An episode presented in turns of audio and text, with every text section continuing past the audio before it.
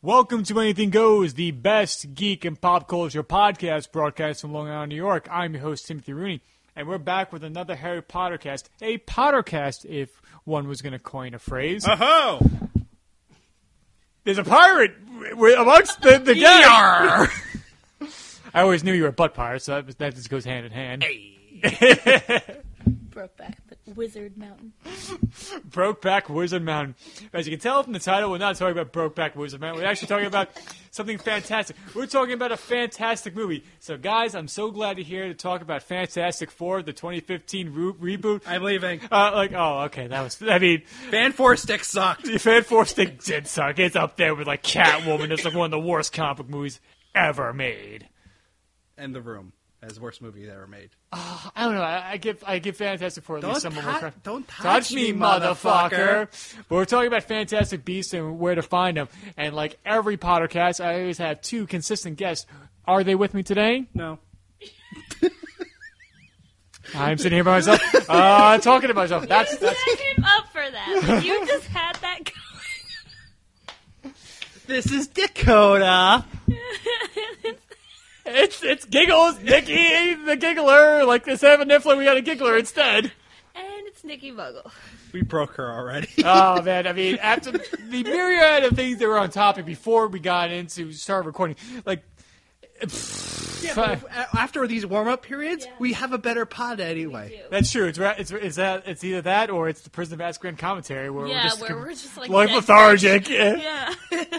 oh, that's not how it's supposed to happen. So I think that's all right. That's probably the lowest point for any podcast that we've done thus far. But you stabbed yourself with an inanimate fucking object I didn't even, I didn't even swing it at her at that time.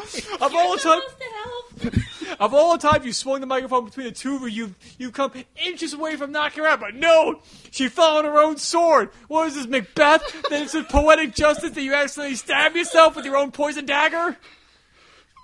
Just play the fucking intro music.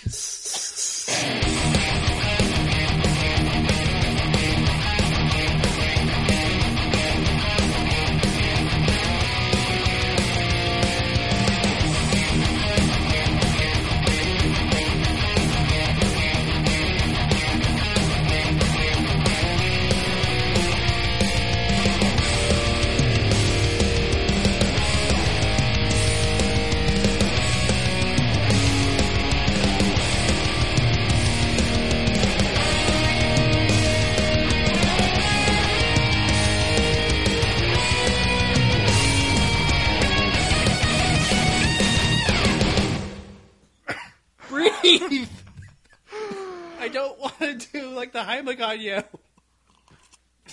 Oh boy. Choking. I'm just coughing. You're choking on your own spit. I just have no air. Come on, go Hagen, give me these what? Give these people You at the body, Victor. Oh my god, we're we're on a whole new level here, Yeah. Pukes. All right then. So, Fantastic Beasts and Where to Find Them is a 2016 movie released by Warner Bros. based upon the in story of the Harry Potter universe, based upon the same name. Now, this was directed by David Yates and uh, written by J.K. Rowling, her first official screenplay to be made of the Harry Potter universe, because everything else has been adaptation by other writers. Um, now, Dakota, who are the cast members and who do they play in Fantastic Beasts and Where to Find Them, as well as what is the synopsis of the story? Oh, you're gonna make me synopsize this. Is that even? Your synapses are firing incorrectly if that's how you Okay. pronounce things. Exercise. I was actually. No, he's a philosophizer. I'm a legu- uh, you Googleizer. You one who speaks eu- eulogies and funerals. I can turn left. Anyway, okay. Not so, Abby Turner. so you have Eddie Redmayne as Newt, Colin Farrell as Graves, T- uh, Katherine Waterston as Tina, Samantha Morton as Mary Lou, and Dan Fogler as Kowalski in this movie. And what is the story about? The story is about Newt's uh, Newt coming to America to. Oh, oh, oh, coming to America. Lovely Where movie, do we anyway. find a prince? Where do we find a queen? Queens. Queens. Okay, but he comes he comes he comes to the uh, United States to in hopes to release some of these fantastic beasts, beasts that he has hidden within his briefcase During 1926. during the yeah Roaring Twenties. He gets to New York at a really stressful time for the Wizarding world because some shit's going down with this anti-Wizarding witching organ yeah movement organization. Um, he gets blamed for certain shit that goes down because he kind of lets a Muggle see some of his fantastic beasts. Just kind of like, "Wah!" Instead of, you make him sound like in a Flash, your first sensual thing. Now a fantastic. Exactly. Oh, wait, we have sensual leg and fantastic flasher. Alliteration, everybody. Sensual. However, so he meets up with his Muggle Kowalski, who is uh, trying to get a loan from the bank uh, for a bakery. However, he's going in with his suitcase full of pastries. Newt's coming in with his suitcase full of like magical creatures. They accidentally swap briefcases in some fantastic fashion, and then. The hunt is on to pretty much get the suitcase back. However, Kowalski gets, back to his apartment, opens the case, and all these fantastic beasts shoot out and just now are running rampant through New York City. And it's like, oh shit, we have to really go back out and grab these before Muggles are going like, hey, that's a dragon. Hey, that's a weird thing stealing, pickpocketing my pocket. That's something invisible, moving stuff around Yeah, and that's a giant rhino with a with, with a giant. who's really attracted to my cologne. Hmm. it's true. Feeling very awkward now.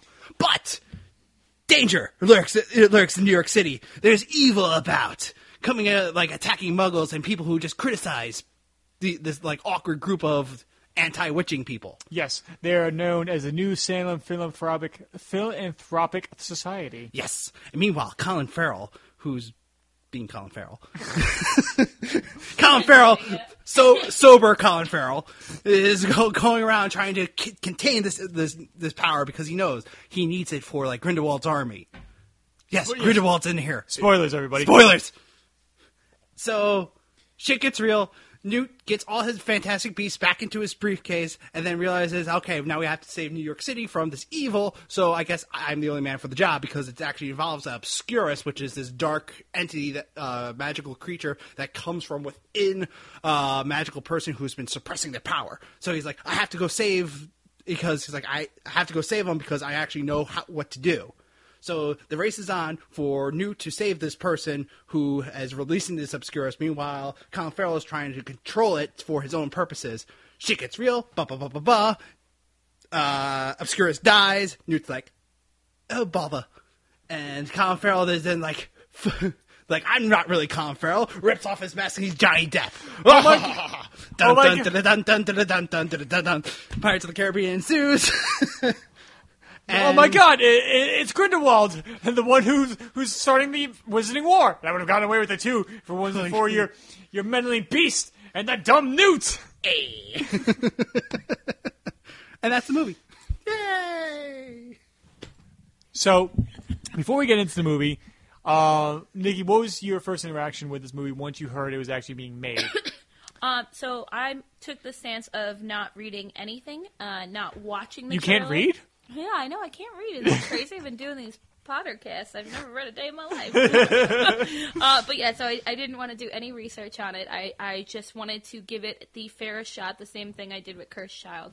And um, I actually only watched the trailer once, and it was because I was going to the bathroom in Broadway Multiplex, and they have like this huge wall for trailers, and I heard like the theme music, and it was like, oh no, the song of my people, and I like couldn't look away. That was the only time I watched the trailer. Um, so I was kind of excited because there's not a, having read the like mini textbook that she released, the Fantastic Beasts and Where to Find Them. Um, there's not a lot of story there, so I, I was just kind of giving it the the benefit of the doubt and just hoping for the best. Um, yeah. Dakota. So when I first heard about this, I was like optimistic, but res- like, but also had my feelings reserved because kind of like how I was going into like how I went into uh, Force Awakens, which by the way, commentary track of Force Awakens is up. Yes. Shameless plug. Anyway, so I was a little I- I- apprehensive. If you're a nerd with sensitive uh, feelings, you may not enjoy it. Just no, saying. you may not.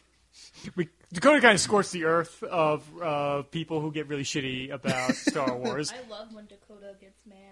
And, uh, like, oh, I was Angry Dakota's funny. oh, I was imitating every known Reddit commentator or was- commenter. and like, Never and- imitate Reddit. It's just negativity. yeah, it, No, that's- it, it was like holding up a mirror to it. And it was like, uh, and revealing the dark bile it is. But go on. dark side of the Force. But okay, getting back to Fantastic Beasts and where to find them. Um, so yeah, I was a little apprehensive because I was like, okay, they could go anywhere with this story. Is it going to be good? Is it going to be bad? And my feelings about the movies so far, all eight movies previous to this, was not good. Mm-hmm. As a general, Overall. overall, I just shocker did not really don't really like the Harry Potter movies. The book, you know, books are way better. So I was a little apprehensive, and going into it, I just avoided every trailer like the plague. I think I saw the first thirty second trailer that they came out with, and after that, it was like nothing. Mm-hmm. And I was actually stuck to that pretty damn well all the way up until the premiere. So I had zero idea until someone spoiled who the hell Jo- Johnny Depp was. Right. But it wasn't that big of a spoiler, so No. Was that me? Did I do that?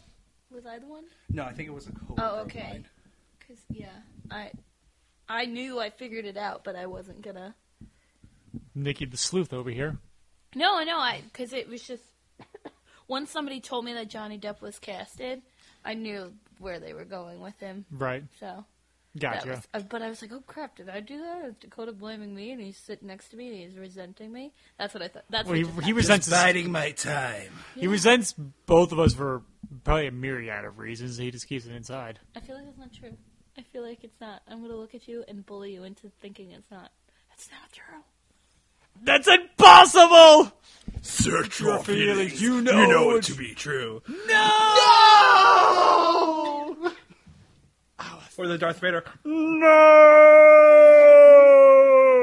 Wait, why do you mean it sound like he's sing singing there? No, the hills are alive with the sound of Tim's ears bleeding.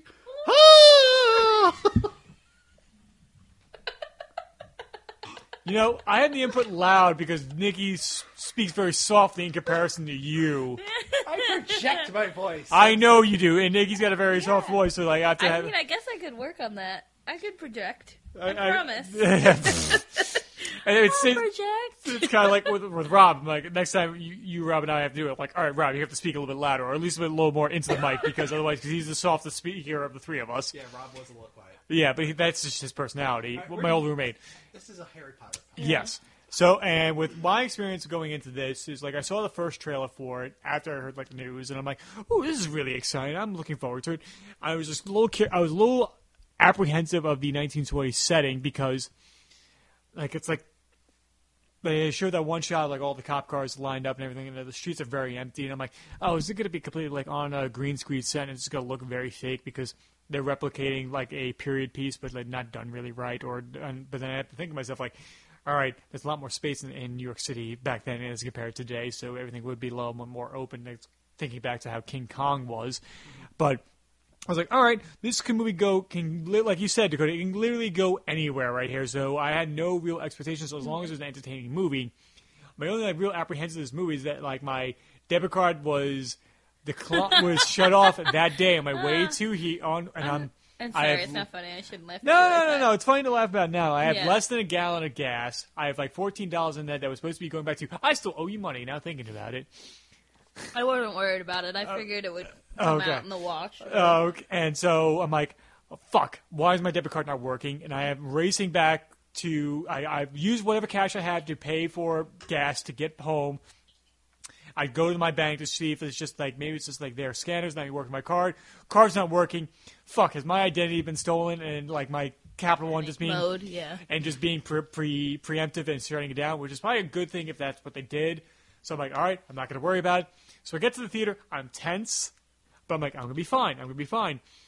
And we, Dakota and I are waiting to get talk to you to get our tickets, and because the usher has stopped us, like, Yeah. oh, you need, you need your tickets and everything. Like, Nikki, where are you? Nikki, where are Yeah, you? Yeah, because my service didn't work in the No, theater. no, because and no, because the the group chat was not working whatsoever between the three of us, and so you got like three to four texts from both of us at once. I would have said yeah, and like that was what it because I I had kept looking at my phone. and My sister's like, they'll text you, like put it down for a second, and of course that's when you guys texted us, and um, and I felt like an asshole because I'm like leaving you at the gates, um, and I was excited too. So you guys were all like freaking out, but I was excited because I had seen it already, and I was waiting. I just wanted everyone to see it so I could talk to somebody about it because I had only seen it with like I think twenty people were in my theater when I saw it. So And then, of course, the the usher walks away once you walk up, and I'm like, oh, like fuck, we could just fuck this. So like, we just walked in there anyway. We get our seats, and I'm just kind of like, this heavy breathing Yeah. going into the movie. Dakota is sick at this time, and, I, and, and I've pretty much given up soda and stuff like that. But I just took your soda and I started drinking it too because I need something to calm me down. yes. and I'm just like, and I'm like, oh, you're sick, and I'm like, yeah, I know, me and Dakota got snacks. Tim didn't. no, because I had no money. Yeah, but we would have got you snacks. I know, but I didn't want to see like No. seem like a leech or anything no, like that. It's different. You hang out with me, and I never have money. So yeah. Oh, I was like, you're a leech. No, I hate being a leech. No, I just Surprise. no, just the way I manage, just the way I manage my finances. I only have a limited amount of money per week. Oh, I have a budgeting app. I'll introduce you to. It's very good. You're welcome. I'm not a real adult. I just pretend. I was, I was Anyway, that's- so yeah, that's uh, very- that's very apt to your- have, you know? Your soda. And so I'm like, I don't care if you're sick, I'll get sick too. I don't care. And the movie unravels in front of us, and by the end of it, I am an emotional 180 from where it came in. It's only like it's only happened like twice, like when I've gone in with such a shitty mood and been happy afterwards. Because I've gone to two movies when I was shitty into it, and like the movie did nothing to help me. Like mm. one was Godzilla because I was actually I had a lot less money than I expected coming home from college. I had like maybe a hundred bucks in my name. I thought I had like four hundred, so I was like, oh, I spent a lot more when I was away at school. So I- seeing Godzilla, having no Godzilla in that movie until the very end, I was like, I don't fucking care about this. Like, uh, J- like you, you're a terrible actor. Bryan Cranston was killed twenty minutes into this. I don't care. Until Godzilla does his final kill, I'm like, all right, that's cool. I go to see Captain America: Civil War. I get a piece of twig stuck in my car. I argue with my ex, and I'm like, I don't care if t- uh, Tony Stark's mother was killed by the Winter Soldier. She deserved it. Like I was just very vengeful at that point. and Yeah. It still never really felt left me when it came to Civil War. I'm not the biggest fan of that movie. Civil War was not. Civil War wasn't the greatest. No, but there I we. just love the Winter Soldier. Winter so- Soldier was amazing. Wait, and I think I it's a tough him thing to compete against, but like we'll be Yeah. covering the Marvel movies eventually. Anyway, so Fantastic Beasts unravels, and I'm in such a better place how it is afterwards. So let's get into it. Let's start with the main character, and we'll talk about the plot as it goes along. Your feelings on the character Newt? Oh, I loved him. I think they they casted him perfectly because, like, you think about it, somebody who works with these creatures, and to be the first one to to be able to capture a lot of these creatures, had to be kind of more of an animal lover than a people person. So I like that Eddie Redmayne just like took this kind of almost antisocial. Like it's not that he hates people; he just doesn't understand them. Um, and then you see him like come alive with the creatures, um, which is just so impressive because I mean th- they're all green screen. So Yeah, I, I thought he did excellent. And um, I had this argument with somebody at, at work because they came in strictly to see what I thought about the movie, and he was like, "Oh, I don't think he can handle another movie." I was like, "What are you talking about? This is like an Academy Award winning actor. I like I found him." More than captivating on screen, but he felt that he was too weak of a character, that he didn't stand alone uh, enough to be to be, I guess, the main character moving forward. Like a big tentpole movie to be able to carry that because he's done Yeah. smaller indie movies beforehand. Yeah. Gotcha. Hmm. Dakota, your feelings on him? Uh, well, I was a little. When I first saw that 30 second trailer, I only could see. Like, I really saw Matt Smith as the doctor Yeah, coming out at me. I'm like, oh, that's not good. Um, because then- you're not the biggest fan of his iteration of the Doctor. No, I'm not saying. You're no no Oh, you're you no, no no no no you're not a fan of Moffat's writing of the Eleventh Doctor. Yes, That's fair. fair enough. So, but uh, the last the only last movie I saw um, Eddie Redmayne in before this was the Danish Girl. Yes. Yeah, going from the Danish Girl at, to Newt is a little bit of um, Transformative experience. it's you could say that.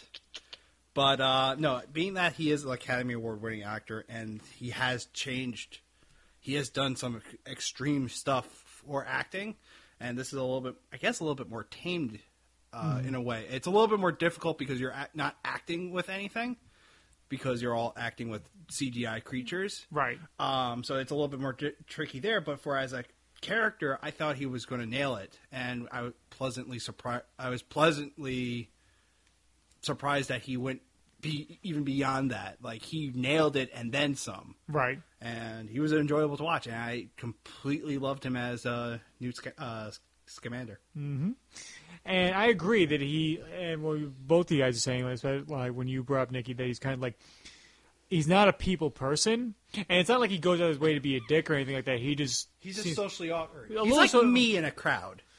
You would never get that from this podcast, but when I'm in a crowd, I just yeah, you are very quiet. Like even like I bring you amongst my college buddies, which you they're all cool people and they're very welcoming. You are the quietest person in the group, and I'm just like, come on, they're not gonna fucking bite and stuff like that. But you're a very quiet person. never know. I, Oh, you know what? That is, I, I never would have really thought about it, I guess, because we do these podcasts. But yeah, the first time I met you when we were doing the Halloween, you were really quiet. Mhm. That's so funny. Yeah, I didn't. now I we can't get him to shut up. Yeah, I know. It's like Jesus, Dakota, like enough. I mean, like, like sometimes you just texting me, and I'm just like, "Oh, you're fucking lonely, aren't you?" He's like, "Yes, I am." I feel lonely. Anyway, my feeling, like you're saying, with with Newt being kind of like an antisocial character, and it's not like it has a detriment or anything like that. Like you can almost like at first you think it's just because oh he's in America, probably presumably for the first Yeah. time, and it's just like cultural difference or anything like that. But then you just like even amongst magical people, like he gets a little uncomfortable. And I think like the first like real scene he has a kind of conversation is the goblin he talks to when they're in that speakeasy at one point where he seems the most comfortable talking to somebody Yeah.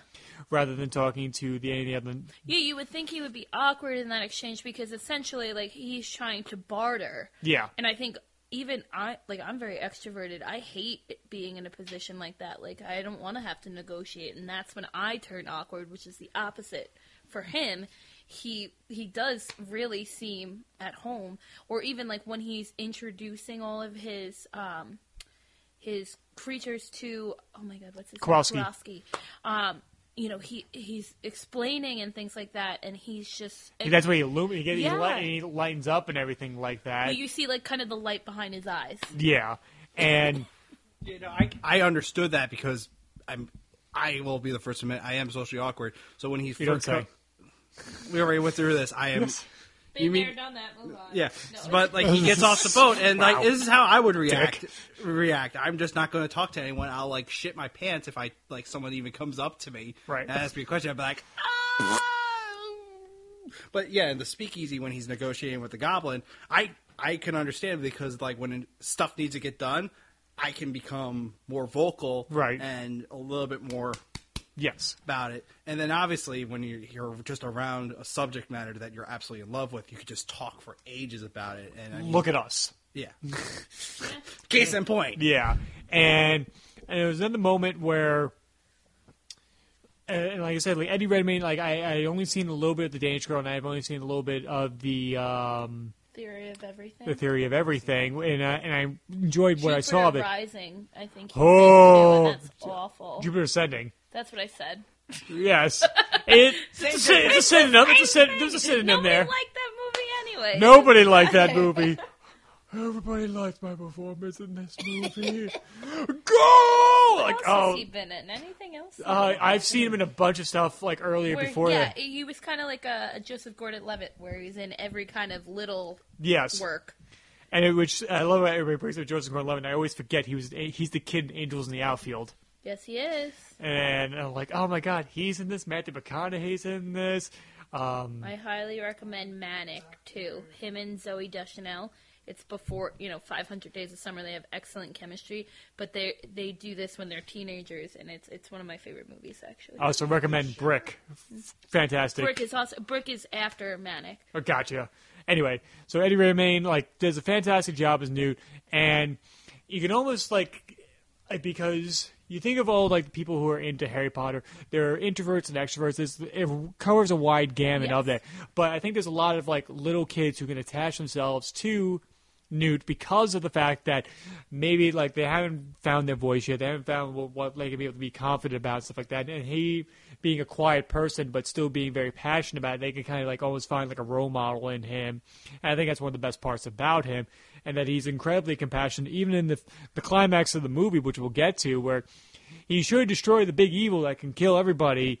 He tries the the nonviolent way to talk the person down and talk the creature down to, like you you don't have to do this. We can help you. Don't worry, because I'm not saying like he's a pacifist or anything. Like he will resort to use violence if it's absolutely necessary. It's not like oh I will not do it regardless or anything like that, which which could be a detriment to some people. But for him, it's a necessary evil if it needs to be done, which I really enjoy.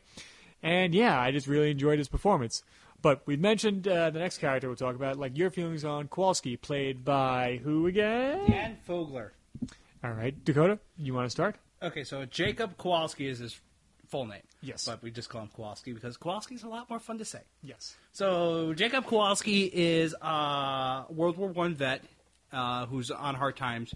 He wants to kind of he wants to open up his own bake, bakery, Right. Because he loves to cook. He loves making things, and he works at a canning factory. I forget exactly what, and he absolutely hates his It's life. Like fruit, isn't it? Canning fruit. I- I think it was like some kind of food. It definitely. It was definitely. I want to say fruit, which might just be oddly specific, and I don't know how I would remember that, but that's what I think it was.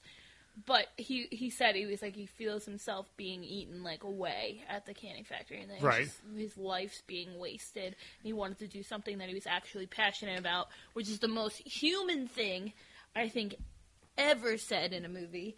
Um, And I feel like all three of us probably feel that uh, yeah. at times. Well, and I'm I'm a huge component of that because any job I've ever had has been something um, that I'm interested in, and there was only one time I deviated from that, and I was absolutely horrible at it. I worked at a hardware store, and I still to this day don't Really know nailed how that I got job, the didn't you? Oh, I yeah, I nailed it. Sorry, I'm just hammering the point home. I know. But yeah, and it's just like if you don't work in things that you're passionate about, it's it's a chore. It's a it's a bother. It, it and- becomes a job. it yeah, doesn't and become. it ruins. I think it just ruins your soul. So I completely, totally agree with what he's saying because, you know, I like craft beer. I now work at a brewery and I work at a craft beer bar. I like Disney. I worked at Disney World. I liked movies. I had a really successful career with that. So, well, not in movies, just to, but the movie theater. So, you know, I think you need to work. I like gore and crap like that. So haunted houses worked really well for me. Um, so I think you you can just. Ad- Really admire him for saying that. Can you not find it? Is that I'm? I was. I can find the name. I'm just saying, like, No, I I'm can just find like, the na- I can find the name of the fact the cannery, but they don't tell me what the fuck he was canning. I canning. really feel like it was fruit. I, I think it's something like that. But I'm just like, it's had that moment where you just going on and I'm like, it's like a moment of Age of Ultron when Thor's like talking to Ul- Ul- Yeah. Ultron's like, I'm just waiting for you. Now's the time to hit him. And it's like, what? And then Vision cracks Yeah, 'cause I was Ultron like, with a hammer. "Damn, Dakota, you took I'm just like, like, oh, like, oh god, she's running out of thread. Dakota, Yeah. please speak up. No, I was letting her talk. I didn't. okay. I thought, and I was waiting for you. We have to work that out. That was Uh, okay. specific. Hand signals. What, I want to do the baseball. Like, like, all right, like this. Like, all right, I'll, t- I'll teach you two broadcasting terms. All right, this, stretch it, wrap it up. actually. I knew those. I think he just told me to steal third. So that's what I want to do. I want to do the the baseball ones and like just pat shit that I don't need to pat. But I As, like, this, no, don't worry. People, Nikki has not developed Tourette's. She's not smacking herself or anything like that. I that. just want to do the baseball hand signals. Anyway, All right, so um, we talked about Kowalski. yes. So yeah, so Kowalski just goes meets um, un- like just by coincidence meets uh meets Newt in the bank that he's applying for a loan at, and they both have identical suitcases. One's filled with his baked goods. Newt's is filled with all these magical creatures. Um, during the whole process, uh, a couple of creatures get out of Newt's case, and Kowalski's the only one to see this. So Newt's kind of like taking him along to try to gr- grab the things to put him back in his case, and he gets weirded out and gets away from Newt before he gets uh, his memory obliterated. Right. And then from there, they switch cases accidentally. He goes back to his place, wanting to like get like his baked goods out of his suitcase, and unleashes all holy hell Yes. and you he is the audience as you're going along because he has no idea what you're looking at. The audience, we're not entirely sure what we're looking at, and he's just one of the. I'm going to be honest with you. He's like one of the best He's the heart of this movie. He's the heart of this movie because he he you just immediately fall in love with this character Mm-hmm. and who plays it? I know I said it.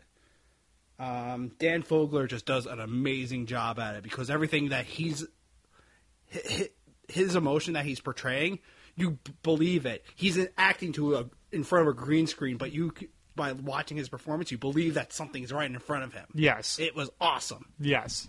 And I'm done.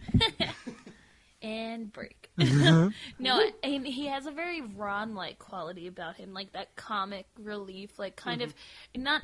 I don't want to say dumb, but like that, like uh, oblivious, um, and he's just so like kind of upbeat and optimistic, which is plays really well with Newt's kind of off key Mm-hmm. uh, interactions, and I, that's I really like how him and which one- what's the sister's name? There's Tina, and then there's Oh, Lily. Queenie, right? Queenie. yeah. and I liked I liked that because um the fact that she could hear like she could read his thoughts um and they still be pleasant enough that she's you know intrigued by him. Yeah. I just enjoy I enjoy that character. I think that was excellent addition. Yeah, and like I was saying, like he is the heart of the movie, and it, like uh, for us Harry Potter fans going in there, we know there there's magical creatures and stuff like that. We may recognize a few of them, like the Niffler and and such. And but there are other creatures we do not know, and so we kind of need these things explained. Like you said, Dakota, he's kind of like the he's our end to the movie, where Newt can explain what these creatures are, what we have to do to capture them, and everything like that. But like you were saying, that he's kind of like the central focal point because he's like you were saying, he's so upbeat and so positive that even like the most like kind of like terrible situations, like oh everything can work out, everything can be fine, everything and such, because he needs to believe that he needs that, that sort of positivity.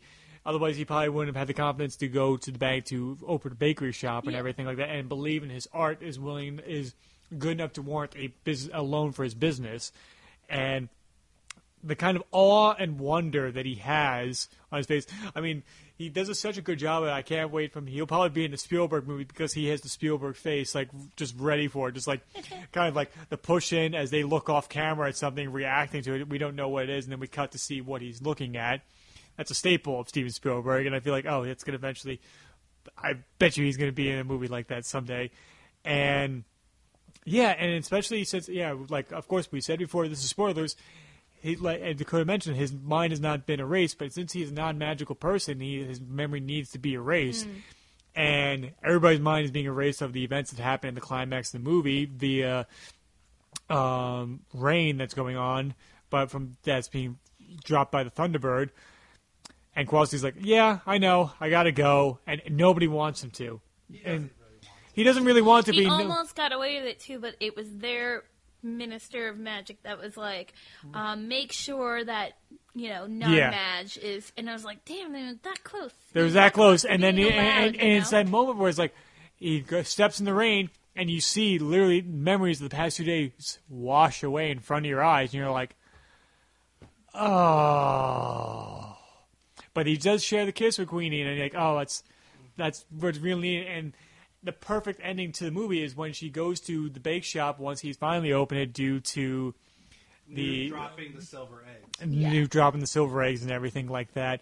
And he's made his pastries based upon the creatures that he seems to come up from his subconscious, which is a nice payoff to saying like, "This is really happening. This is really happening." He's like, "How do you know?" I'm like, "I'm not smart enough to think up anything like this." Yeah. And he uses his unconsciousness to actually make those into the pastries. And at the very end, Queenie goes into his shop, and and he remembers that at least there's a spark there. There's Yeah. a moment there. Like that, like deja vu sensation, but you don't know where it's coming from, and that was really cute. Yeah, because he touches his neck where he gets got bit initially. By, Yeah. I forget what he got bit by. right. Um, but then he like smiles because he, like it, maybe it wasn't all a dream or Right. it wasn't my imagination. and it's like oh and so much warmth comes from this character and everything like that that fantastic i hope he's in the sequel You hope. I mean, he made you. He made me like almost cry. Yeah. That whole Yeah. ending. It just but so good. to potential like from like almost actual tears to potential tears because okay i brought this up to you before he has a business okay in 1926 Oh yeah, you so it's three years away from the great depression mm-hmm. and he's gonna he just started a business. He's probably gonna lose his business, end up on the street, Yeah, I homeless, who penniless. because you don't know exactly how much he got from those silver eggs. So maybe he is, and he's able to spread joy during the most, Hopefully, I hope it's the best. uh, yeah, the most devastating period. Um, so hope, yeah. I mean, I would like to, or you never know. Maybe he closes it and he gets reacquainted with Newt, and he ends up being kind of like the Muggle tag along. Who knows? We don't know yet. I mean, since the second one, like you could go for a darker movie, so set during the Great Depression would be appropriate. so Mm, yeah, and I guess it all depends on where they're going story wise with Grindelwald. they come back to the U.S. yeah. Yeah. which I hope they do because I think there's there's so much potential unexplained in 1920s, early 1930s America, the magical world. But Yeah, I mean, now uh, what part what makes this movie so good is I know totally off topic. Part of what makes the movie so good is because we're not in England, we're not in Scotland, we're not at Hogwarts, we're not anywhere in the UK. We're in, we're in New York City in the 1920s. Totally, completely like different from what you could do, and it worked so well. So maybe they go back to New York City in the second one. Maybe they go to Romania. Maybe they go Where the dragons are. yeah, exactly. Maybe they go Game of Thrones. Do do do do do do do Oh my do do. god, Khaleesi crossover. Game of Thrones is now. I always, Fantastic Beasts and Where to Find Them 2 is now rated R for nudity and incest. I, I was actually Dragons, they, I, I, there was a pic there was pictures released a couple like last week of like Jason Momoa on the set of Justice League, and I was always going to oh, send to you because he's like because he's like half in water, half coming out. I I'm just like. love Jason Momoa. And I'm just like, oh, like, oh, like, oh, look, like, look at this Dothraki now, Oh my God. If you sent it to me, I would have died. There was a guy that came into the bar who looked just like him. I had to get my coworker to help him because I couldn't stop staring. I, I can't. I literally had to. At one point, I like put my hand on the bar and then looked at the back wall, and I was just like, "Dear Lord, give me strength." and then, like when he finally got a beer, I did end up talking to him, and he was so nice. So I was like, "Why couldn't you be a douchebag? So this could be harder." he was with like, uh, this sounds like really super, but he was with like an a not as attractive woman, and I was just like. Wow, Lord. judgmental much? No, I I'm sure she had a wonderful personality, but I couldn't I, couldn't, I couldn't look past the beauty that was Oh Jason Momoa's doppelganger. I'm just saying, he's a very beautiful man. She has a very great personality, but she looks like the backside of a horse. I didn't say that. That's mean. Yeah, I'm, I'm, I'm sorry. I'm sorry to say, but you're like acting very bitchy to this very person who's very nice to him. No, I she could have been nice. I don't know. I was blinded by his good lookingness. Okay, Like, and I don't get like that. I am not that like girl. But I was like, damn, damn. Oh man. Anyway, back to back to Yeah, the so, Khaleesi, uh, Khaleesi uh, crossover. Did you ever see the Game of Thrones like season six uh, bloopers? It's like Khaleesi speaking in Dothraki, and it's like her messing up her lines. It's hilarious. He's like, Oh, no. da da da, f- f- fuck. it's hilarious. Anyway, let's talk about Tina, the female protagonist. of- I love Tina. Yes. Oh my god. Because there's just uh, she's portrayed by Katherine Waterston. Uh, Waterston. What else has she been in? Uh, Inherent Vice. She was in Steve Jobs. Michael Clayton. Uh, Manhattan Romance. Manhattan Romance. Uh, Queen of the Earth. Sleeping with Other People. Um, Board- she was in Boardwalk Empire. That makes sense. Uh, the Factory. Master. Uh, Master. Master. Master, our puppets are pulling your strings. She's been. No, she's actually been in a lot yeah, of she stuff. has been in a lot. Hmm. Oh, the babysitters. That's what I knew her from. I mean, this is the first role I know. Like, I really don't yeah, know her, but she like, looked familiar, but I didn't realize she was young. I mean, she Yeah, this is the photo I was talking about. I'm sorry. she um she killed it in my opinion. Yeah, she was awesome as uh, Tina Goldstein, and I think is it Goldstein? yes, Goldstein. Yes, Goldstein, and she was she was awesome. Uh, you really gotta feel that she was she was a no take no shit personality, but she did have like a really nice heart. And it wasn't like those stereotypes where it's like take no shit, but a really nice heart. You you actually saw it in her. Yes. Like you totally she took her job very seriously. she took her job very seriously, but right is right, wrong is wrong. Um, even though that that's really what it boils down to. And when we find out why she got fired from being an Auror, um, you understand why she got fired, and you understand that that's the character she is, standing up Well, how, why'd she get fired again? I forget. because she um, the the anti wizarding clan. Yeah. Uh, the mother was beating on um, Read. Credence Credence, and she intervened. intervened. Yes, he does not remember. Right, right, right. And uh, you just broke the not the Yeah. Did statute she- of secrecy. So yeah, you're Right. fired. You're fired. Well, Boom, boom. that I like that about her too because um, so even now she's been fired, she still she sees this threat. I have to bring it up to the Aurors, and she goes and she f- essentially faces like the firing squad multiple times because they're so rough to her, and she just she does it, and you can tell like it's like stressing her out a little bit, like you can see that, but she she does what she has to do. It doesn't really matter. Um, how uncomfortable it makes her. Like she's like, "Sorry, I gotta do this. Sorry, gotta do this." Um, and I, I was a little like, I think it was just the the different kind of awkwards going together. Like it was the mash of her and Newt at 1st that I didn't enjoy.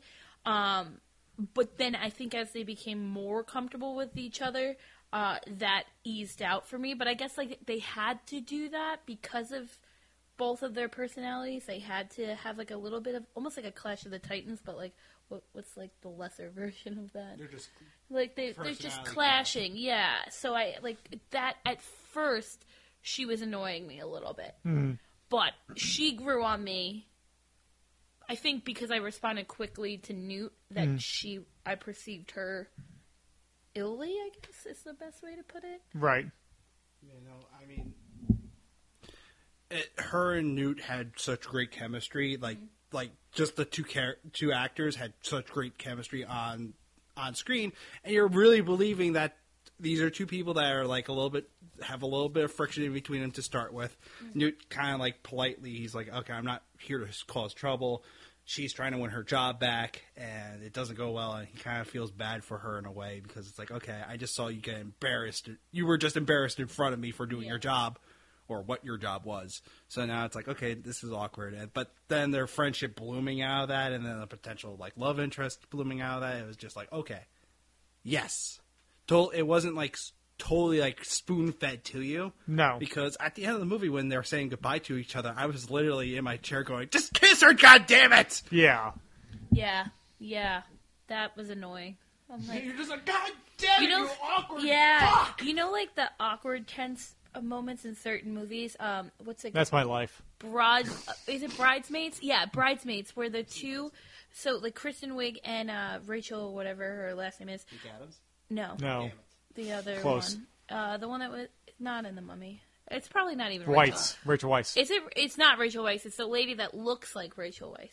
She's not in Bridesmaids. Okay. Um, but Fact-checking. okay, fact check. But they have this moment where they compete with each other, and it's the most awkward moment. And like, I every time I watch that movie, I feel myself like cringing, and I'm like, oh, oh, like just oh, can we like stop? And it's Right. like that's the like at the end when they're saying goodbye to each other. I'm like, oh, just just who- fix this.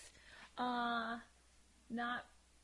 Her name's not Rachel. Go on. that doesn't help she looks like Anyway, so character's name? I don't know. my feelings on uh, Tina in the Fantastic Beasts of Where to Find Them. Yeah, that like that she's very by the book person, yet, and you feel like she's very cold or anything towards her, and especially to uh, non-magical peach people, and especially Newt because he's an outsider and he's perpetrating magic under under her watch, which was supposedly her watch, not anymore, and so you're like, oh, you, you kind of feel like, oh, she's kind of like the enemy or something like that. But and you start to realize, oh, why she's like that, why she treats her job so seriously, why she treats this magic magic uh, protection very seriously. And like you said, she does have a good heart, and she does have compassion, and she's just passionate about what she and maybe to a degree to maybe too much in one way or the other, like saying like right is right, like is very black and white, and Newt's the kind of he introduces the gray area to her. Because Newt's perpetrating illegal acts by bringing in creatures into into New York without sanction from the Magical Congress of the United States of America without telling anybody, probably back home, and just gonna do it, set them free. Set one of them free, and like, Yeah. and and Bob's your uncle. I'm gonna go home, and everything's gonna be cool. Because essentially, he was just returning the beast that was from Phoenix. Frank, right? Is it Frank? Am I? I'm, Fact checker. I'm like, I'm like, you guys saw it twice. we need theme song. I saw it once. I think I, went I, to- I went to go see it the second time, but was sold out. I didn't know that. Wah, wah. Oh, Gotta have the hookup. Morning. Um, the hookah part. the hookah bar. Um, Sorry, Royce. That's a joke that happened before. um, but yeah, no, that's because he. But I guess too, if you're in England, would you really know what? Because when they were doing the papers in the opening sequence, hmm. there is the ban on magical creatures, but was that just in America or was that also in England? Because did he know the regulation, like, and was he just doing it anyway, or was it like a one of those like, oh, didn't know I could bring this into the country? I mean, he, I guess he. technically, he's in his defense, he's returning something, Right. And he is kind of undoing the illegal trade because he he found him in Egypt, right? Yes. So he was returning a creature that was already there, but I also feel like they, yeah, that's Like, like uh, because the magical Congress could say ignorance is not an excuse Mm. or anything like that, because he could say like, "Oh, I did not know it was that that explicit" or anything like that. It's never it's never told that he knows for certain or Yeah. not, but he just kind of just kind of cruises his way through it. And with Tina, and then she starts to realize like, oh, there's something beyond the rules. There's something bef beyond that. That there's still that human connection you have to it. You have to have when dealing with these creatures and dealing with people in general. And we find out that, like you brought before, that she's trying to save Credence from her his stepmother, and that she's Yeah. not a cold-hearted person. That she's full of life and everything like that. And just like the audience, Newt warms up to her because, there's, like you said, the clash of personalities, and Newt's like immediately like kind of closed off because like, oh, I bet you he, she probably reminds him of the people who exp- expelled him from Hogwarts. maybe. Maybe because of just very black and white of the rules and everything I like think that. too, um, because you look at the the differences between Queenie and And Tina. and Tina. Like that's the um, it's almost it's night and day. So you have this super warm, welcoming, Bubbly person, reader, yeah. and then you have this closed off rules are rules. So I think that was more of it. Um, and it's not exactly like she gave off a super friendly vibe. Like the first thing she said to him was like, "I have to take you in." Yeah. Like, you know, so You're I can under arrest. understand why, like, you know, his first thing would not be like, "Yeah, we're gonna be best friends. Thanks for arresting me." Yeah, pretty much. But like, I love how as the movie goes on, she becomes more passionate and becomes Mm. enthralled in the adventure, just like Newt is, because of his wonder and awe that he has for these creatures. It just popped into my mind going back to her being a different type of awkward. When she first like arrests Newt, he's been he was like you have a little bit of um like he's pointing to her lip and she has a little bit of mustard smeared on her lips because she was eating a hot dog. Right. And so for a long period of time she was she had mustard on her face. So it was like that little awkwardness, like, okay, she's just as awkward as him, but in a completely different way. Right. So yeah. Yeah. So, and I said, loved her, and, and I love the progression. I love her arc that she goes from a hard nosed person to a more compassionate person, mm. or more extroverted, extroverted of those kind of emotions. Let's move on to his sister, Queenie. Your feelings on her? Uh, is played by Alison Sudol. Mm-hmm. I believe I'm pronouncing that. Queenie's awesome. Yes. I mean, like when you first intro- are introduced to her, she's kind of like wearing like like a nightie or something, whatever, and Yeah. it's just like, oh wow, okay. Um, yeah, no, she was she was a lot of fun because she was yeah she is the op- complete opposite of Tina, mm-hmm. um, and also the fact that she's a legitimate uh, le- wow uh, legilimens. Mm-hmm. I believe I'm saying that right. I have no idea. Um, so she can read the thoughts of the people surrounding her, and then he, she really impresses um, Kowalski at this point because he has no idea what's going on, and he's like, like I want to say something, but you already know what I'm going to say, and like that. But she's like, I, I'll still Yeah, Love you to could- hear- yeah. If you, I would love to hear you say it. It's like, oh my god, you guys are adorable. Yeah, they're adorable uh, from the moment they meet. Yeah, and you could tell, like, oh my god, they have to get together. They have to get Yeah. together. I agree. yeah. A thousand percent. And then just, but her like, but even her, she took like so, like a huge risk in uh, the movie when she saves, um, saves Tina and Newt from Yes. execution. Mhm. Um, but like, but her character was awesome, start to finish. I mean, there was, the, I don't know, it there was no like real like change. You no, but kinda you kind of need that kind of constant there or something like that. Something that's just like the rock for everybody right Yeah. there, and that's what she was. Yeah, she definitely was, and she did a great job. I hats off. Mm-hmm. No, I loved her too. She was just so charming. Like right off the bat, like, and she has that like burlesque like intrigue when you do get introduced to her, and um, but it's not like, and you could tell it, because she even says she's like, "Don't worry, like guys think like what you're thinking all the time. I don't take any harm in it." You're like, "Oh, that's weird slash cute at the same time," and um, but yeah, I love, and I think she has a different kind of bravery than her sister because she was willing to kind of use like I want to say almost like feminine charm to get them out of like danger. Um, cause she and she'll be the first one. She's like, oh, you know, I'm I'm not the real you know brains. That's all my sister. Um, I just serve coffee. But she she is just such a, and I think you needed her just just the same as you needed Jacob. Um, and it was cute to have that love connection. Um, because that one's obviously a little bit more fruitful than Yeah. Newt and Teeny, but Yeah. Then, then who? Tina. Okay, I was like teeny, like dating a tiny person. Is Uh, that short for martini? I mean, That's Marge a- for Marge. I mean, That's a teen- stripper name, Martini. Martini. But people call me Teeny. Is that Everybody get your money, Ray. Teeny's about to take a stage. Funny, Yahoo. I have one stripper name. South Dakota. So, It's time to go south. Oh, oh God. Why do you have like a race car noise? I was trying to imitate a zipper. I'm sorry. Oh man. Anyway, my feelings on uh Queenie. I mean, uh yeah, she's so so lovable and so outgoing, and kind of like the polar opposite to her sister.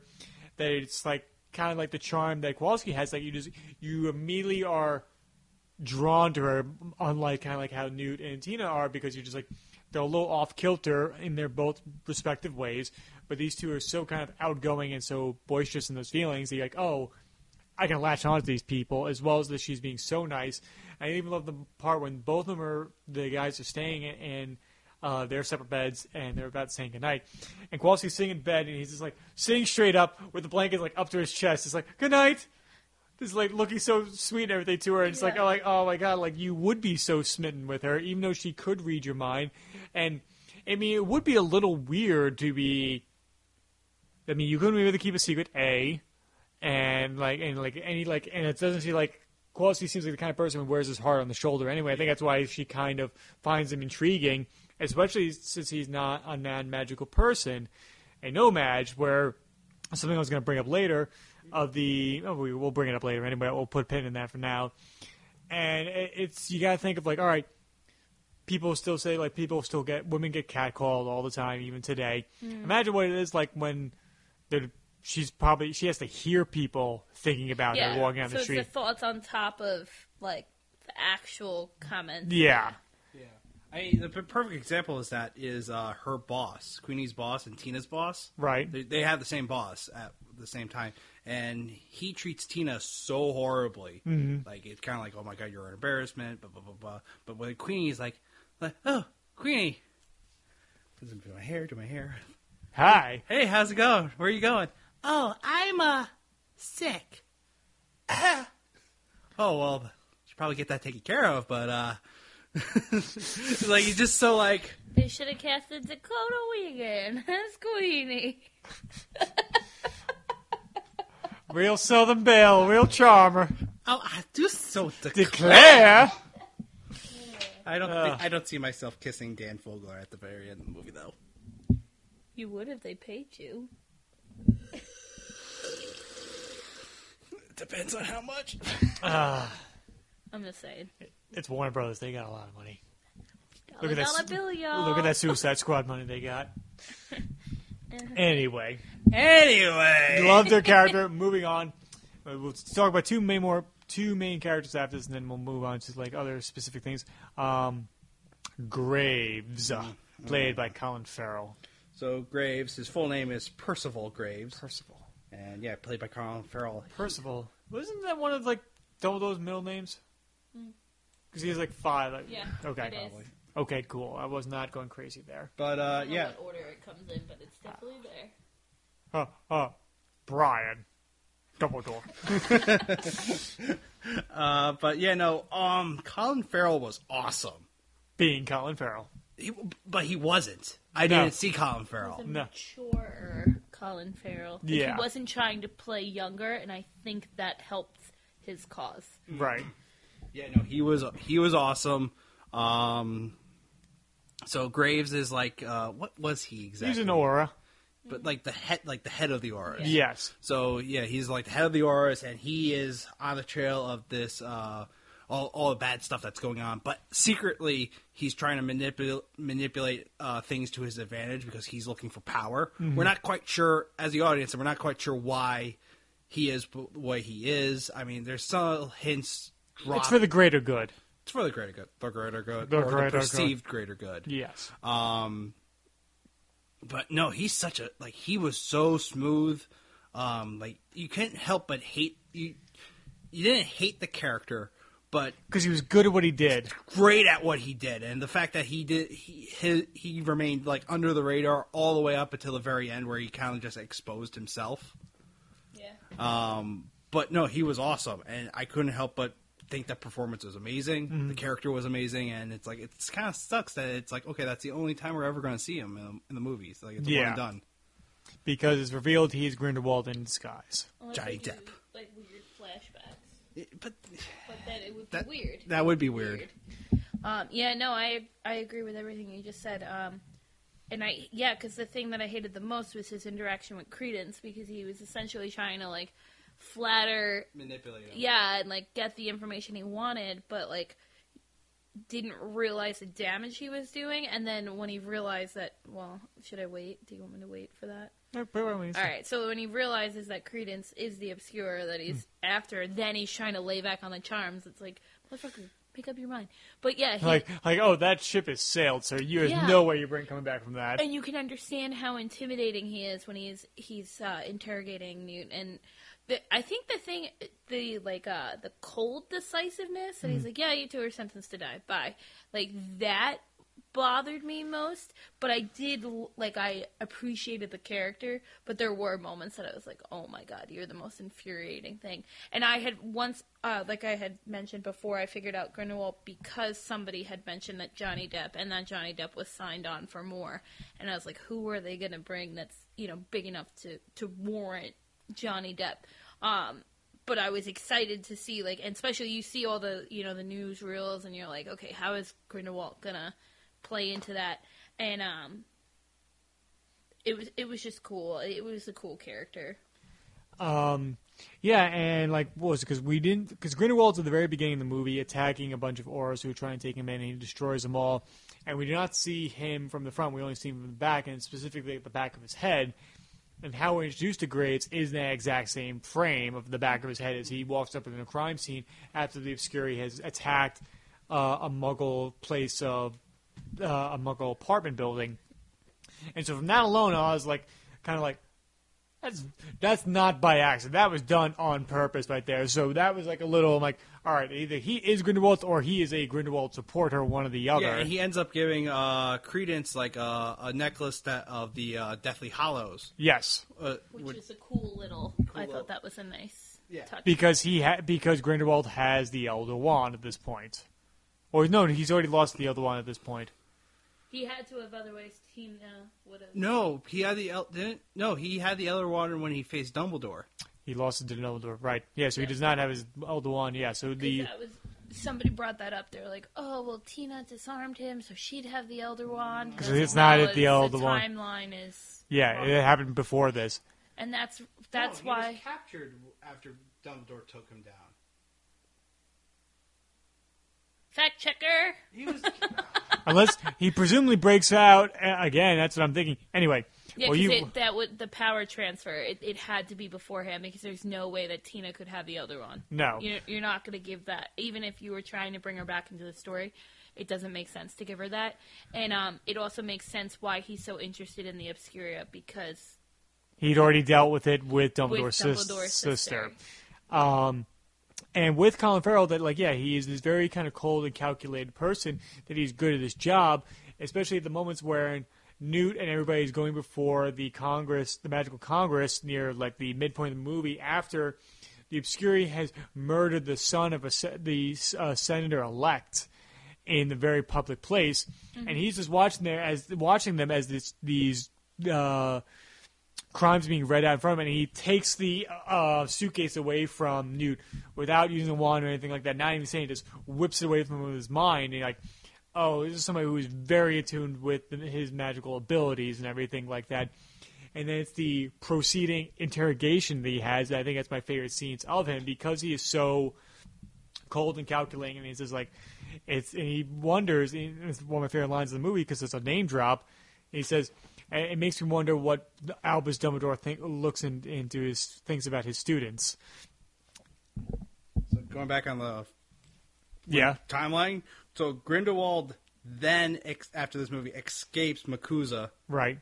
forms his prison, goes on his rampage through Europe. Then Dumbledore takes him down. That's what I thought. Yeah, so he still has the Elder Wand at this point. Or he doesn't have the Elder one But he yet. wasn't- he can't. Does no, he no, have he, it yet? he does because So he stole the wand then- from Gre- uh, Gregorovitch when he was a teen.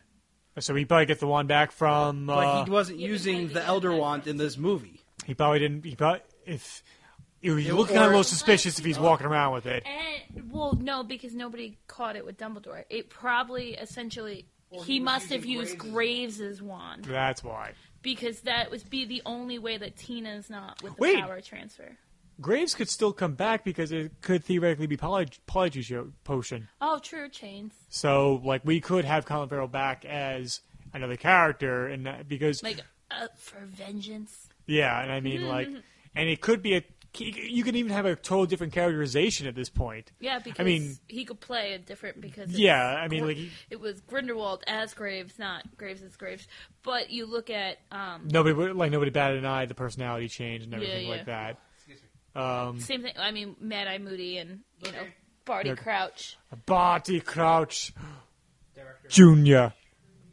Um, so yeah, and then, but also I think his best scene in the entire movie is when he meets Credence, and it's all pretty much done in this one take, and they're in a dark alleyway, and there's like one light like illuminating them from behind, so they're both in shadow at this point, and Graves is comforting him and getting the kind of love and support that he's supposed to be getting from his stepmother, but he's not, and Yeah. he's obviously, and it's in retrospect that he's manipulating him, but you, at the moment, you think he's genuinely caring for this kid. It's almost like Yep. a very parental way. And that kind of leads me into my next character because loved Colin Farrell, Colin Farrell's Graves, but let's talk about Ezra Miller as Credence. Oh, Ezra Miller. See, my thing with Ezra Miller is, I guess it's just that um, there's never been a performance by him that I was like, oh my god, this is the best performance ever. Um, like I've enjoyed him in everything I've seen him in, but it was never something that like literally I was like, whoa, we've been sleeping on him Yeah. until now. Right. Um, I think he was perfect. I think everything I would imagine a child going through those things, or or a teenager really, because he's a teen. But um, he just nailed it, and it, it was just such a cool.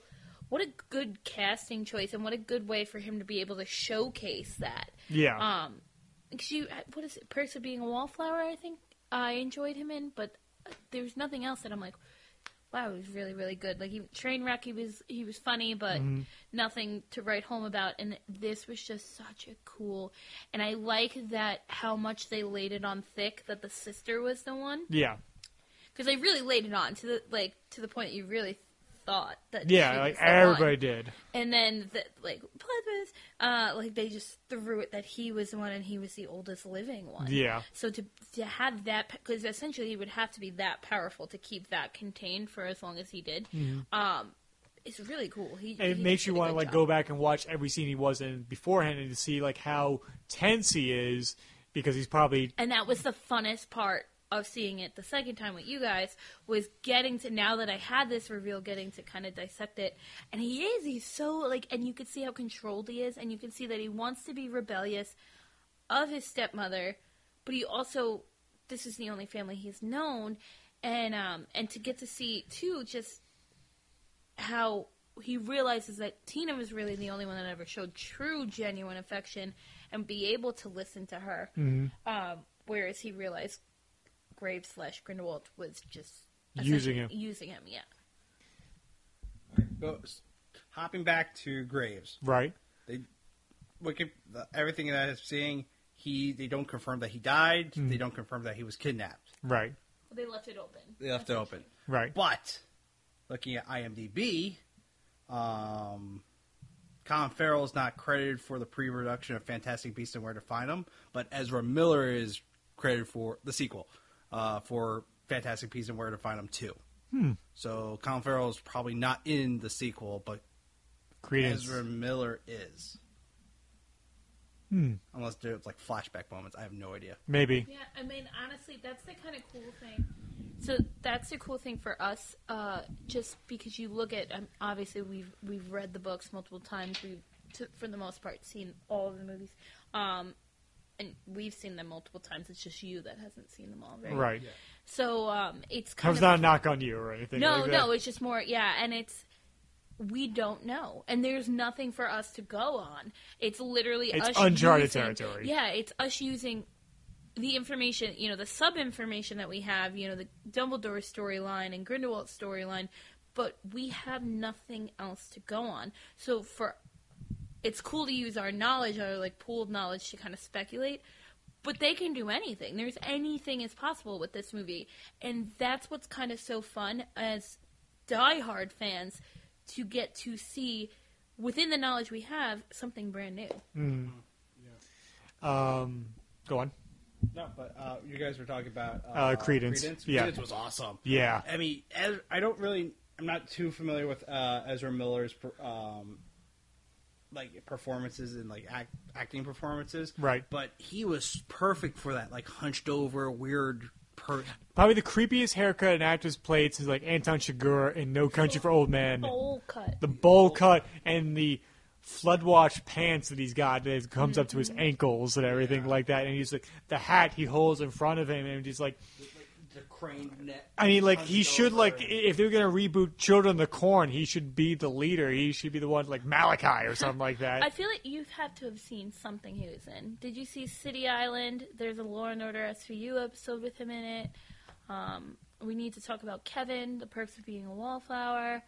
Uh, the I- Stanford Prison Experiment, which is actually very good if you haven't seen it. I enjoyed it. I, I I've I've read actually a lot about the actual experiment, so I, I need to watch that. Batman vs Superman. The next, wait, Dawn of Justice is the one that comes out next, right? no, no, no. He Oh, that was this one. yeah. So he's he's the Flash, but there's Yeah. no way. I, I haven't seen Dawn of Justice. Uh, Dawn of Justice yet. Not for lack of fucking trying. That's not my fault. I know. I saw it. The only thing on his IMDb. No, I was busting his balls because there was one night like, "You want to watch that?" He's like, "Not really." I'm like, "All right, that's fine." I'm willing to watch it. I know, but it was some. It was either late at night or something you had something else. Oh no, no, you, your company Christmas party. That's why. Yes. Yeah, that was last week. Squad. Did you see Suicide No. Squad? Don't, don't, don't, don't say why he's he's not seen BVS. He's not seen Suicide Squad yet. I am making sure I am I'm doing the due diligence Oh, I in did seeing it it. Or, backwards. Yeah. I watched Suicide Squad then Batman. What do you? Okay, just quickly. What do you think of the two movies? Uh, well, I like Suicide Squad better. Mhm. Um, but I didn't think Batman vs Superman was as bad as everybody told me it would be. But I think that worked out in my benefit that I waited to see it because everybody else was like, "It's so bad, it's so bad, it's so bad," and then I had such low expectations of it that Which cut did you see? um, just the. The The act- normal, yeah, I didn't see the. You is there's a lot of connective tissue you're Is there? missing. Yeah, it's really it is a different movie because of that half an hour. Ah, well, yeah, I'll have to check that out. Well, I think that's gonna be another night for us. We have to watch the. Okay, going anyway. Going back Anyway, to uh, so yeah, Credence, a hunched over, dark Yeah. character, and then it's like this guy is fucking creepy, yeah, and he got- was so well directed. He was on point acting wise, Ezra Miller, and you're. He was a great character, and like, yeah, obviously, at the very end, when you find out that he was the Obscurus, It was like what? Yeah. Because they were leading it on to his sister the entire time, and going like, "Oh my god!" And then when he turns to face Graves again, you're like, oh, Yeah, and then and he you feel like, felt for Graves like, oh, "Oh, Graves, gee." you better run so like, hard right now. Credence, I owe I'm you a apology. Like, no shit, No sir. shit, dude. He just took out like five buildings just to get to you. And you Like, called him a fuck. squib, and you get, I smelt it off you the first time I saw Smacked you. him around too. But it's not like he would have known what a squib is because he's raised outside of, the, you well, know, he, the ex- he, br- match. he nastily He- explains he- it. But I guess like too, like it's not gonna weigh the same. Just like if, say, he had been co- like if he called a muggle like a No-Maj a, a mudblood, like he wouldn't. It wouldn't click. No, yeah, for but it's, him. but it's just the phrasing of it and the it was how cold he was when Yeah. he said it. Yeah. But yeah, and like you knew because now, like when Graves realized he was like, "Shit, I got some backpedaling to No, do," yeah. like he was trying to lay it on thick and. I mean, if I failing. if I came up to you and like I, you're a squib, I get smell it off you the first time I met you. If I said it to you, even if you don't know the definition, just Yeah. the word itself, and like you said, the pronunciation of it, you're just like, oh, it's like a Just negative for the connotation. record, Tim said, "Are we still on tonight?" Squib when he texted me earlier. Because I knew that would get your I'm attention. like, that's fucked up. That's fucked up. I was like, I'm like, ah, this. I said to myself, like, ah, this is gonna go 50-50 if, you- if you're gonna cancel me. You know, oh, I was gonna be like Mudblood, but I didn't go that far. But somebody came in and they're like, "Are you gonna change your name to Nikki No-Maj?" And I was like, "No, because Facebook will definitely catch on then." Like, Facebook has not caught on because since I got a Facebook, it has been Nikki Muggle. And if they did catch on, I'd probably just legally change my last name because I want to keep it now. At Yeah. this point, everything is Nikki Muggle. But I was like, "That's dumb. Nikki No-Maj does not work as well as Nikki Muggle." no. No, it doesn't flow off the tongue. Yeah, Nikki And, No-Maj. and um, That's my dark twin. it's, your, it's your it's your Kermit, uh, your dark Kermit. yeah, like hooded Kermit. That's gonna be my Halloween. Uh, I mean, um, yeah. So my feelings in Ezra Miller, I haven't really seen him in anything else. I saw him in BVS, which he's in for a moment, same amount of time that he's in uh, uh, Suicide Squad and everything like that. And then with this, I'm like, oh, like, oh, I'm like, I'm watching. I'm like, I was like, shit, I forgot Ezra Miller's in this because I saw his name in the credits. Like, I forgot he's this. I'm like, oh, I wonder who's gonna play.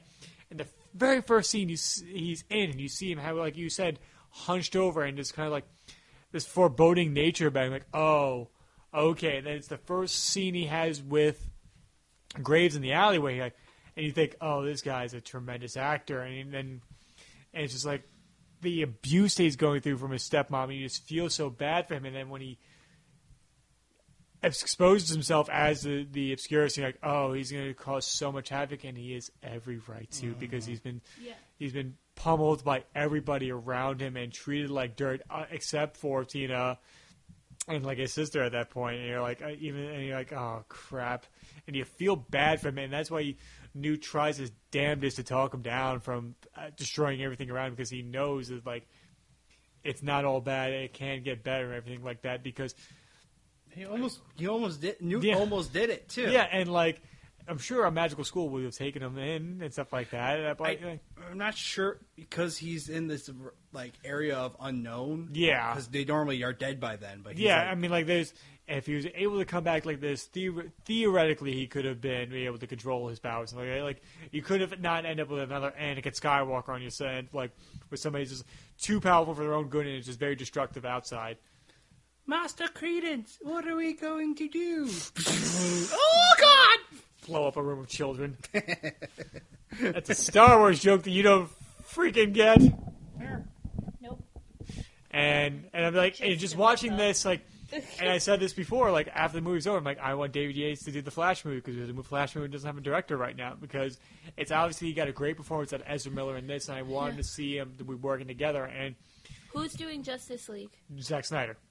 Okay. And I'm like, I know he's going to do a fantastic performance, and like the the, the idea is that he is the comedy, he's the comedy to to Batman's like so, solemn, tone, Solemn, yeah, and it's like he's going to be It's gonna be like uh, the kind of like the Robin the to Spider-Man to uh, Tony to Stark. Tony Stark. yeah. That's what pretty much it's going to be, and like, and just seeing like from the clips from like the Justice League trailer and, and him in interviews and how enthusiastic he is, like, oh, he's going to knock out of the park. I'm like, and a lot of people are saying with Flash being on TV and Grant Gustin's performance that everybody loves him, in, and I, so do I. I'm like, I am after seeing this movie, I'm like, I'm not going to compare them. It's going to be two different things, Well, and I'm going to be very yeah. happy with both. Of I feel like that's what it should be when you have characters like that. Like that's why, like um, you know, people were so so tough on um, what's his face playing Batman. Oh, Oh, Ben Affleck. Thank you. I don't know why I like literally blanked on Ben. And like Affleck's e- everybody's like, Yeah. "Oh my god, we want to sign a petition!" And then movie comes out, like, "All right, he's probably the best part Yeah. of this movie." where you have like um even so Jared Leto with Joker. Joker, I thought it was an excellent take on it because you needed something different after Heath Ledger. Yeah, You know, like and he went there. and with I think that's the hardest thing with comic book with characters like the Harry Potter characters. It's if you're going to to twist something that's beloved, you need to really make your own mark on it. You Yeah. can't play what's already been done before. Which I'm in that token. I guess I should be nicer to Michael Gambon about Dumbledore, but I'm not going to be. Dick. No, Anyway. I'm just saying you can't be that forceful in Goblet of Fire.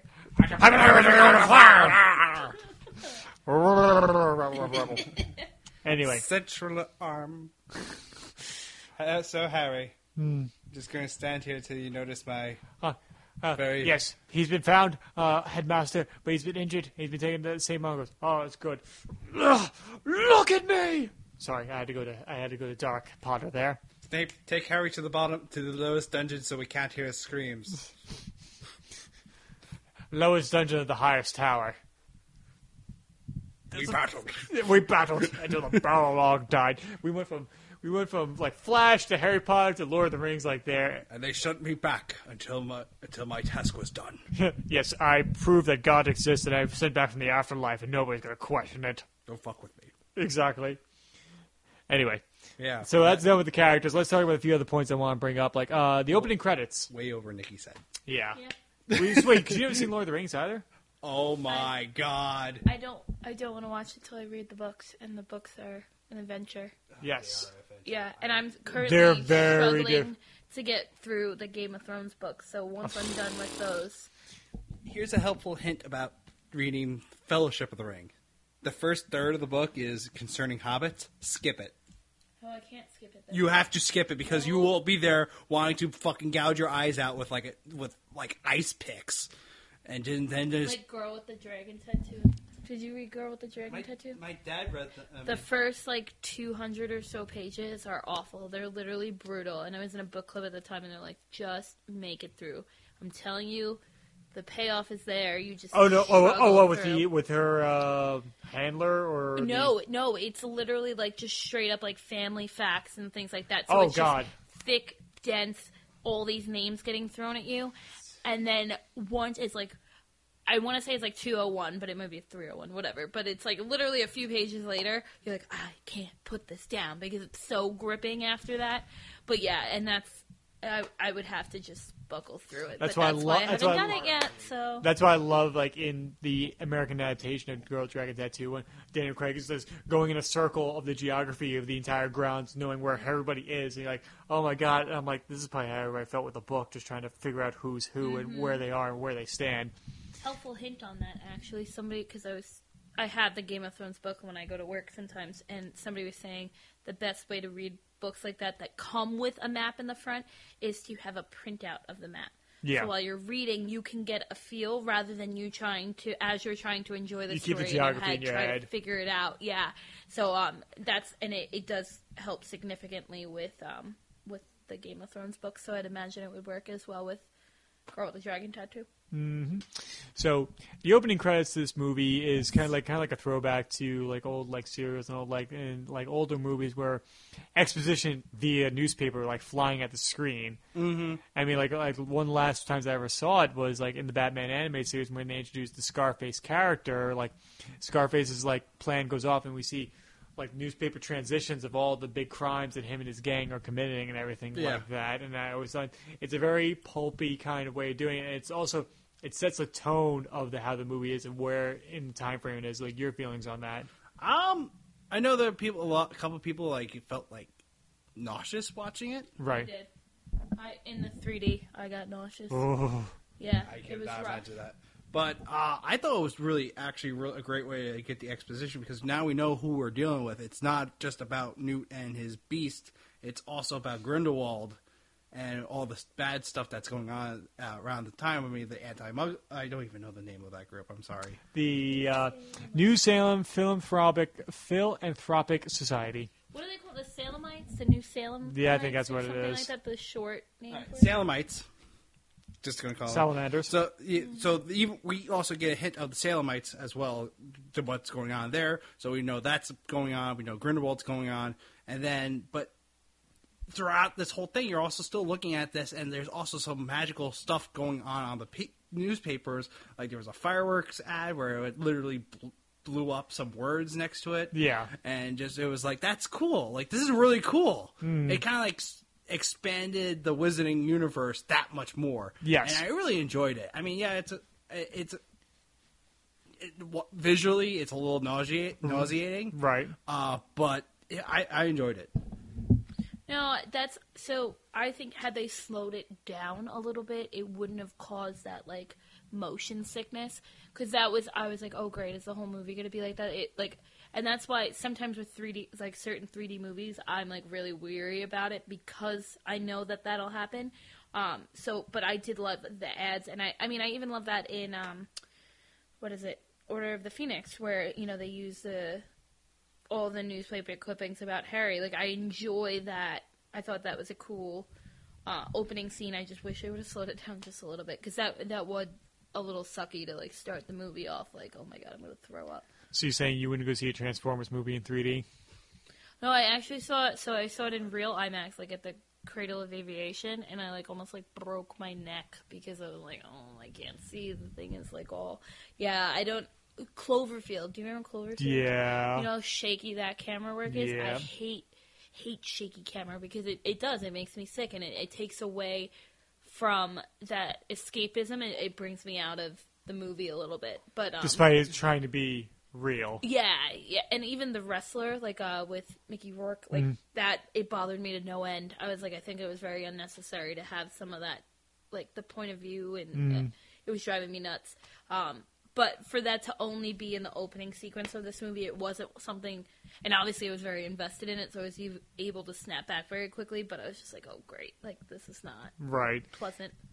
Um, yeah, so I really dug them and stuff like that. Like some people say, like it's lazy exposition. I'm like, ah, it's a nice, quick way to set up this world because you get she has J.K. Rowling has to compensate not just for the Harry Potter fans coming in. There are probably people who've never read read a Harry Potter book or seen a Harry And you Potter don't movie need coming. to. No, As long as you understand that there's a magical universe and people create spells, you you literally can walk into this movie and same thing with Star Wars Rogue One. You don't need to know anything going there, and you still enjoy it. Well, that I- was gonna. I was gonna just watch it because I was like, you know what? I, I know I'll enjoy, especially the this movie. And uh, was it Force Awakens? That was Yes. the last one. Um, I was like, you know, why not? Just I'm like, you know, you're gonna like this world. Yeah. Why not go watch it? Um, but I, I just feel like it's not doing justice to the whole series for me to jump in with with those particular Yeah. movies. But I did encourage quite a few people to just go check out Fantastic Beasts. But um, yeah, and so I really enjoy it. Um, the term "No-Maj" versus "muggle," Hmm. like a very American name, like American term versus a European name. Your feelings on that kind of distinction? Oh, I think they needed uh like they needed a, an American slang word for it. Um, and it, it actually kind of makes I guess a little bit more sense than Muggle does when you think about it. It's just Right. non-magical people. Non. yeah, it's very matter of fact. Yeah, and it works. It's like I mean we abbreviate everything in America. That's So- true. So it works to me. I, I mean, I'm not changing my name anytime quickly, Mm-hmm. but um, I thought it was it was cute, and I liked the the back and forth between like, oh, we call them Muggles. Like I thought that was that was Nice enjoyable. cultural diffusion going on there. No, I like it. I mean, obviously, just the first thing that pops into mind. We call them bathrooms. They call them loos. Yeah, Oh, lift, there's elevators, Yeah. I mean, you, you, fags, cigarettes, Yeah. I mean, you go up to New England, they fucking come up with weird names for everything. such as, for example. Jimmy's, chocolate sprinkles. Or even the, the distinguished, you know, pop and soda. Yeah, I mean, you go Yeah. you go into Central New York, or all right, all my Central New York fans, so you go a little bit west of Central New York, or you get kind of towards Buffalo. That's where it's like closer to like pop and soda, or in upstate New York, like instead of uh, black and white cookies, like half moon cookies and stuff like that. And it's like, like, oh, it's little distinguishing. yeah, yeah. It's it's it's interesting. It was like at first you, I couldn't hear. I understand what you were saying. Like, no magic. What the fuck? Like, what does that mean? Like, oh, now magical. Like, that makes sense now.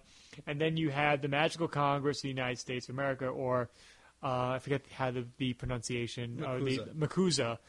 Like MACUSA. I'm like, uh, it doesn't really roll off the tongue. Either one, really. Like, I'm like Medusa. Is that what we're, is that what we're dealing with now?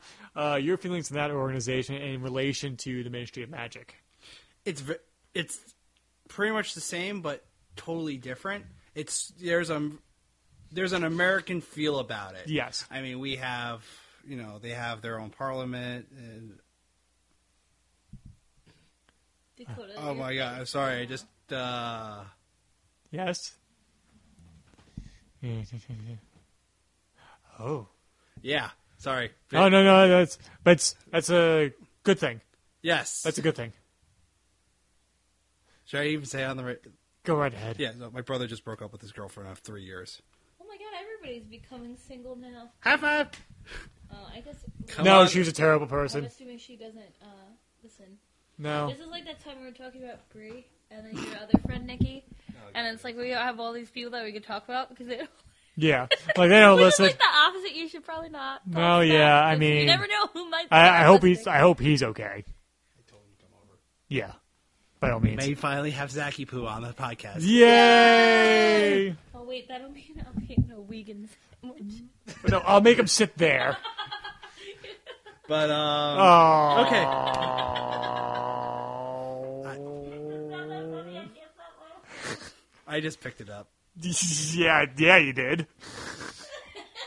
I didn't mean it like that either. Like, I I'm sure you did come it. No, Let's stop start. Doing it, No. Let's start. No, no, no! I need an adult. I am an adult. Ah! No, we need an adultier adult. We need Not a ready. mature adult. Oh, Yeah, you're I gotta said find I'm one not for a real what? adult. Just pretend- okay. What were we talking about? Uh, MACUSA. MACUSA. MACUSA. There's something very American about MACUSA compared to the Ministry of Magic. I mean, one Ministry of Magic versus um, uh, Magical Congress of the United States of America. exactly.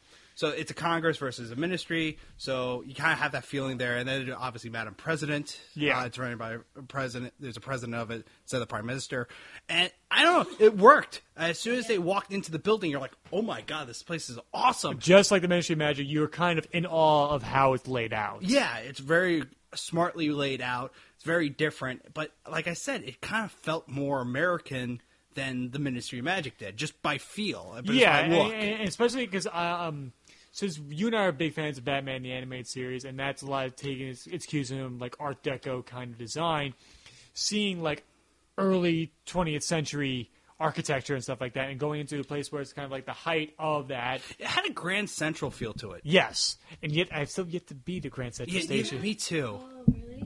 I actually, that's funny. I've actually, one of the only pieces of film I've ever shot was that I did in Grand Central.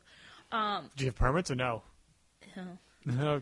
Uh, somebody stopped us and we are like, oh, we're just film students from Hofstra. And they were like, okay, you can't film here. And then we like went to like a market thing. I actually got props, which I didn't get very many props in that class, but I had a cool shot there. Um, yeah, no, but I and the the just the architecture of it was beautiful. Like I loved how, and it would. That's exactly how I would imagine a American version yeah. of the ministry.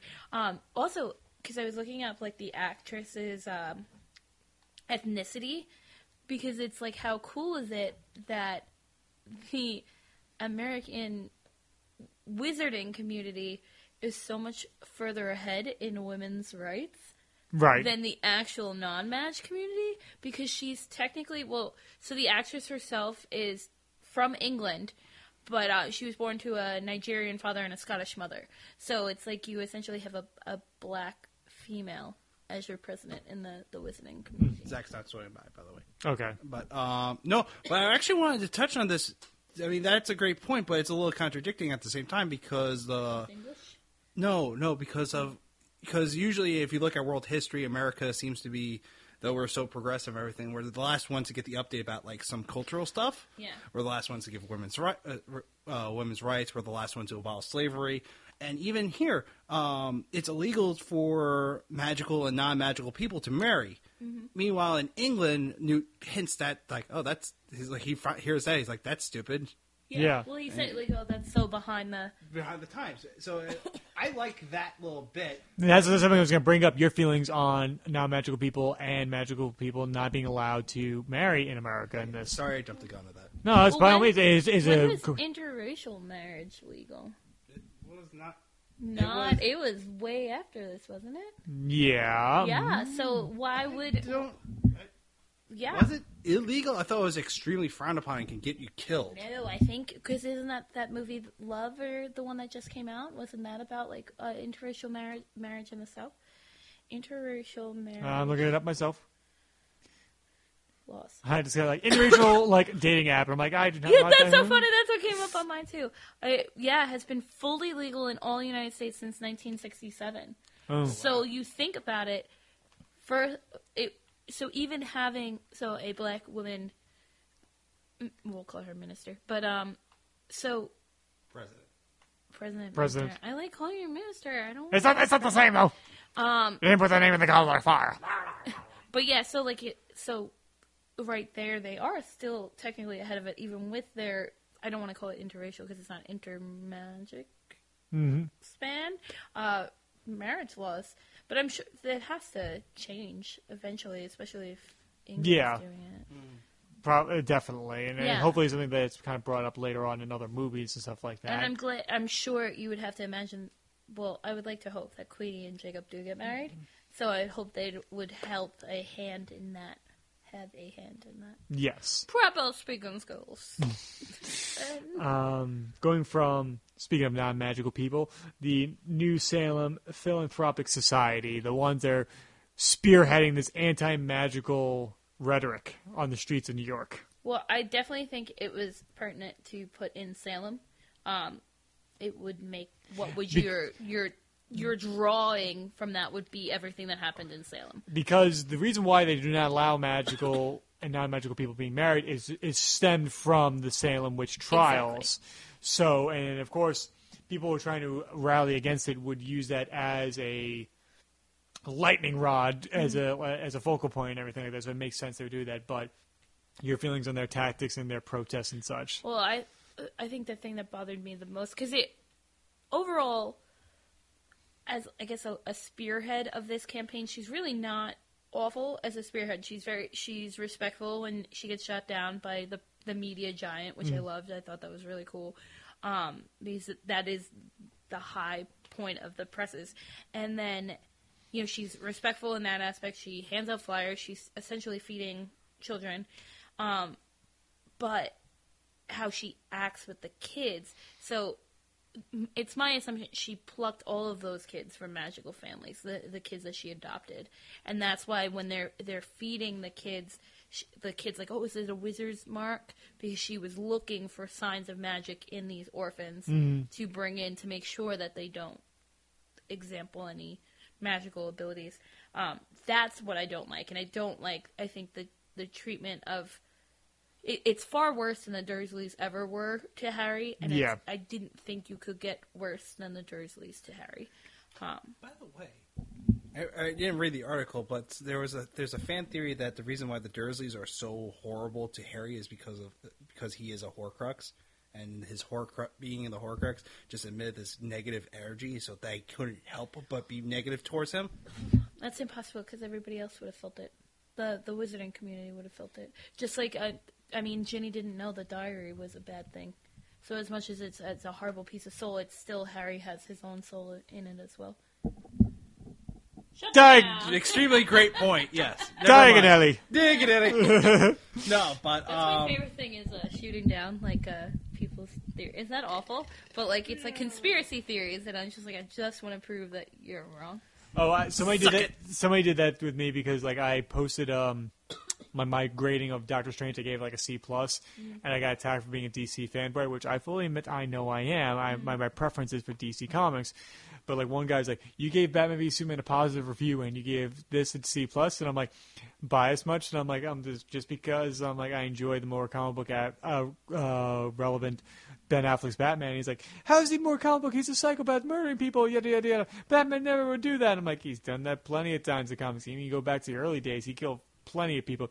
He's like, Bob Kane's Batman never killed, and I show, I What sent, the what? and I sent him a still of him breaking a dude's neck. He threw like people Off off high buildings he head carried- first. He carried guns. He did. And and then he didn't respond. I'm like, that's what I thought. Shut the fuck up, guy.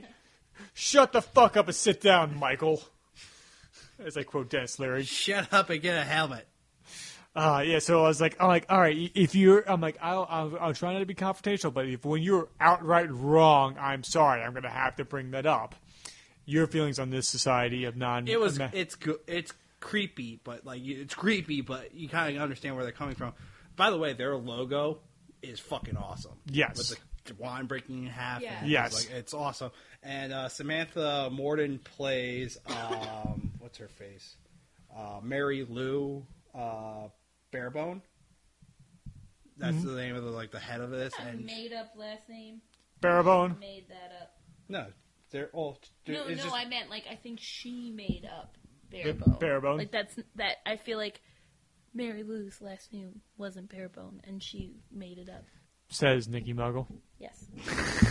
But no, it was. It really adds that whole darkness to Darkness! Because we- imprisoning because you would think the wizarding, wizarding and witches, they- it'd be dark, but in reality, in the Harry Potter universe, it's actually very light-hearted and like colorful. Yeah. Meanwhile, this organization brings such like a whole heavy-handed of darkness to it. Mm-hmm. Like you feel the creepiness. They're creepy people, and they're brainwashed. They're brainwashing these children and everything like that. And yeah, it's right that they put Salem in their name because obviously they're sec- it's essentially the secondary second coming of the Salem witch trials. Yeah.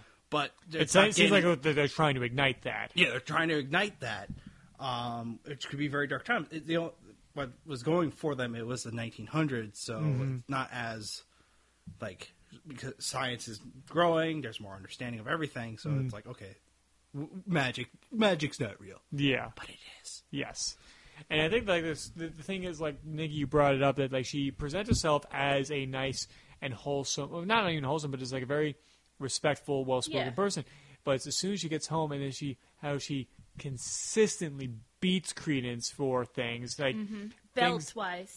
and you're just like, and you're like, and so much so that he just kind of just like, all right, and just assumes the position of it because it happens that frequently. Like, Yeah. you wonder, like, no wonder this kid's a ticking time bomb. Well, you know what too? Um, so, so it's almost like he he has like the air of like uh the teenagers in Columbine.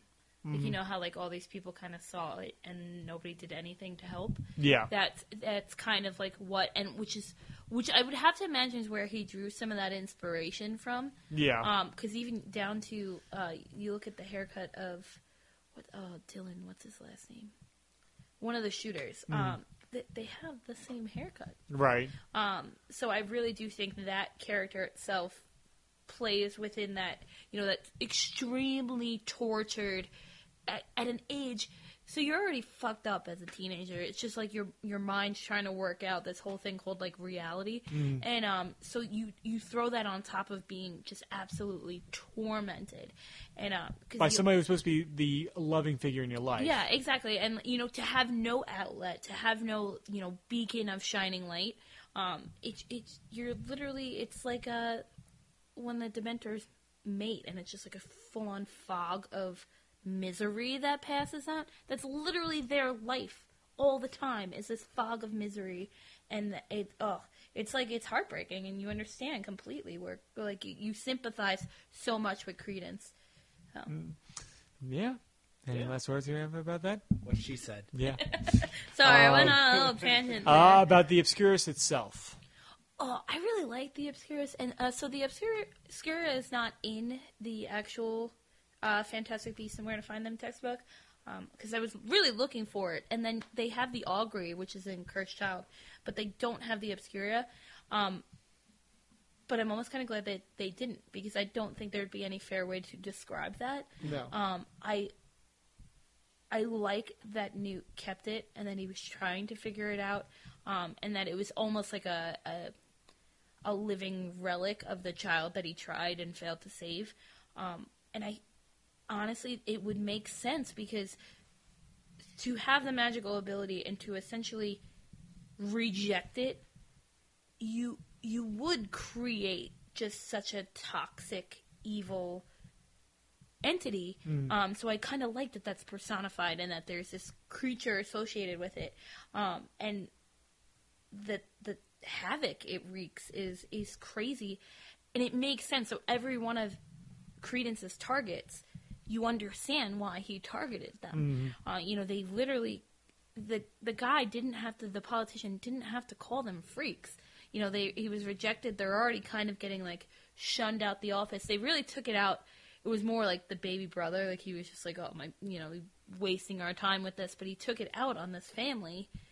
And so here's Even the guy who was running the newspaper was not that mean. Jon Voight was not that mean. It yeah, was the no, son it was really the just. son who's going to be a pop, which makes sense though. In like the twenties, to have these Yeah. crook, Yeah. crooked, corrupt politics. you needed to have a mean streak. I Was mean, Tammany Hall still running going by that point, or was Tammany Hall kind of like done? Like I know it's a very uh, ta- yeah ta- T A M M A N Y Tammany Hall. I wonder if that was still going by that point in the 1920s. Like it was very big, like in the Civil War and stuff like that. Like if you gangs in New York, Tammany Hall plays a big part of it and stuff like that. And it was a, a big beacon of like democratic uh, kind of.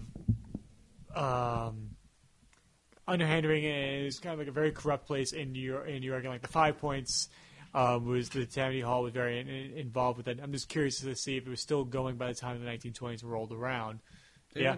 It was dissolved 1967. Oh yeah, so I would not be surprised if he had somehow to do with that. Anyway, but yeah, and Yeah. that I li- like the fact that like you saying that he keeps it around as like a constant reminder of what he that what Newt failed to do, and that when Kowalski get close to it, like he doesn't know exactly what this thing can really Yeah, do. and, he Kro- didn't want it to hurt him, so he, that's why it was kept in the you know the deepest.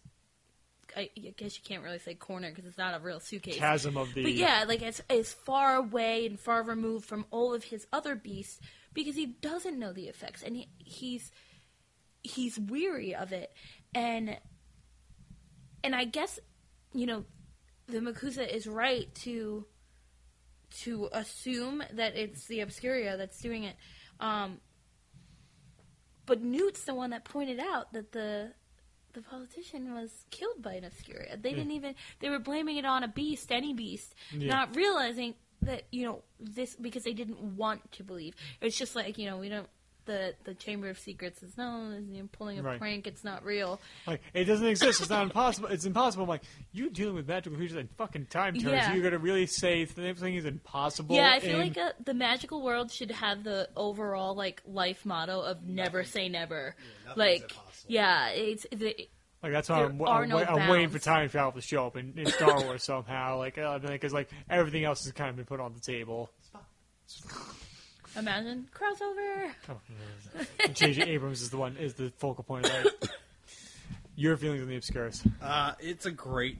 It's the way they introduce it. It obviously like in uh, Newt's um, suitcase, and Kowalski's going from one place to the other, and it's all these different environments, and all of a sudden, Fun, cute animals. yeah, you're in the. It's such. It was such a great way to sh- to introduce it because you're you're going into a arc like an Arctic area, and it's white background. There's snow. It's cold. It's not comfortable, and this black cloud thing is just hovering there. It's very different, and it kind of sets it up like just as visual, visibly like this is not something that's good. Yeah, And then like okay, he's kind of eyeing while it's like don't touch it. Like, yeah. Newt out of nowhere. And it's like the only time he gets short with Kowalski. Yeah. Yeah, pretty much as a warning. But the idea, I agree with Nikki. Like it, the idea of like someone bottling up, like rejecting their magical ability, it would in this world like build with like physically build something inside of you, and then like it's just like, has to come out in spurts, and then it'll eventually like it eventually will consume you. And Newt having Newt uh, Newt having it is obviously a constant reminder. Mm. Um, almost like, okay, so if I, this ever happens again, what will I, would I do differently? Mm. Kind of like he's using it to study, uh, to learn from it himself. And that way, maybe he could teach others how to handle it. But then again, what were they saying? Like, Obscurus never, Obscuri were like, w- there hasn't been one in like 200 years or And, something like and, that. and nobody would last past the, past the age of 10 because they would destroy the host. Yeah. And then he was like, "Well, I was just in Africa when found one of these for like a twelve year old or something Yeah. like that." And Graves didn't know that the Obscuria destroys that the Obscuria is essentially rendered powerless without the host. Right. And that's Newt tells him that, and then he's like, "Okay, you have to die now." No, Like no, was no. essentially- but It's like it's useless. When, uh, it's powerless once the host is. And he goes, "So it's useless." Well, by saying it's useless means you have to have a use for it. And then he Graves was like, He, that's how he showed his hand. "Yeah." Then he's like, Yeah. "Okay, you two are dead. Yeah. Dead, dead, Yeah. double dead." And he, well, and to uh, what was it? Was the greater good slip up? Yeah. Greater He good. said, greater he good. said the greater good, which is, and he's like, I'm not one of Grindelwald's. Grindelwald. Yeah, so he didn't pick up on it then, but he he does realize subsequently later. I'm gonna I'm gonna throw you into this this these uh, acidic uh, Pensieve now. I have to say that was really cool, That was Yeah. cool, but scary. as and that's very American. Cause like, do they? How do they sentence people to die in in England? I don't think we no, but okay. What's the death penalty there? Dementor. No, no, but I meant um, I meant just in general. Like, how to like it? If, is there a death penalty in? I don't think so. I think I think I think they abolished the death penalty Because there. they had what? Did they use firing squad? Like They we? used, I think they were big on hanging. Yeah. So, I mean, to some, we still have states that use the death penalty, right? Le- Yes. Lethal inject. So it would make sense that America has almost a crueler yeah. way, whereas the Dementor's kiss is essentially seamless. But I, I guess in its own token, they're very similar. Yeah. Because um, they're using your memories to lure you into this. Um, and then you know the Dementor is just taking your soul, and then Mm. you're done. But what do they do with you once they take your soul? Just let you wander as soulless human? No. they, you, Fertilizer. That, that kind of went back to my whole thing where things get dark when the Dumbledore and um, what's his face made the Sorcerer's Stone. Um, Nicholas Flamel. Yeah, because you need human lives. Yeah. Yeah. So you're thinking They they could have because they're dead essentially. well, what about the in, the inferi? In the Inferi, Yeah, yeah. Could they essentially have used them? but they're dead already. But they're still they're mobilized They're corpses. Yeah, it's not a pure body or anything Body, like that. yeah. I mean, I mean, all right. What, what time? Just now, now you bring that up. How old do you think Dumbledore was when he was working with Nicholas Flamel to? Much older. But still, It was The- a more mature Dumbledore. yet, Mm-hmm. He's still fucking with something that shouldn't be fucked with. despite the fact of what he did Well, years prior with Grindelwald and those It's kind science. It's a, it's the play of science. It's um, y- you know every the essentially the core of like uh, sci-fi horror movies is that science goes too far. Yeah. Sometimes there there are limits. There are things that you you shouldn't mess with. But life what finds a way. and it's when you are that smart and you're that capable and that uh, forward thinking. Sometimes you're too forward thinking and Right. too smart and things like that. Um, and there's that fine line, and there are the people who are able to cross it and it's accepted, and then there are people that are able to cross it and it's condemned. So that, that's one of my favorite lines from the original Frankenstein. It's like, you ever thought about what makes the cosmos go round, why the stars are there? But if you think of it like that, people call you crazy. And it's Dr. Frankenstein trying to rationalize like the three thinking that he's done to kind of justify the action he has Yeah. of digging up a corpse and making a new one. What were you going to say, Dakota? I just want to hop back to that, like the death chamber. Yeah. Um, in a way, it's it's fucked up in a way, but in another way, it's actually very merciful. Because if you look at the uh, lethal injection that we have, they put you to sleep first. They put you to sleep, then they numb your body, then they kill you. Mm-hmm. So in this way, it's kind of the same fashion where they're giving you the best memory ever. You're reliving that best memory ever as the final thought you're le- leaving this earth with. But she also, so Tina's memories, she, they also started getting a little bit more tense. Well, because the because the realization what was happening sunk in because she knows what this how yeah. it's going to happen. So end. is it Just peace? all the shit You know what I going always? Why too. don't they just the the, the killing killing, curse? because it's I thought because like it's turn illegal. around, killing curse. Yeah, just- Yeah, but it's illegal. It's illegal to kill people, but they sentence them to die. Yeah, but that's the so... que- the one question is like when murder is that loud, like that's like in Yeah. times of war, in self defense, and it was a, it was a moral com- conversation I had in high school about that. Like when is m- murder like when the only times in What's the Geneva, sanctified? what was sanctified by the Gen- Geneva Convention? What when when is murder allowed, Etc. cetera, et cetera. But um, any last words you want to talk about the obs- the obscurus? No, I'm good. Okay, um, Just heads up, my computer is about to die. okay. So Way to think ahead, Dakota. Was that like seventy percent? I'm just kidding. The more pressing matter is. Ah, okay. That's because oh no, your big gulp's not finished. I'm like that's because you drank a super big gulp.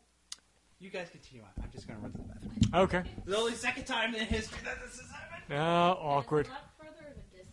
Yeah, yeah. So you don't hear me pissing into the bowl. Yeah, 'cause Thank that was God. awful. And then we were trying to act. Don't like it fall wasn't in. Happening.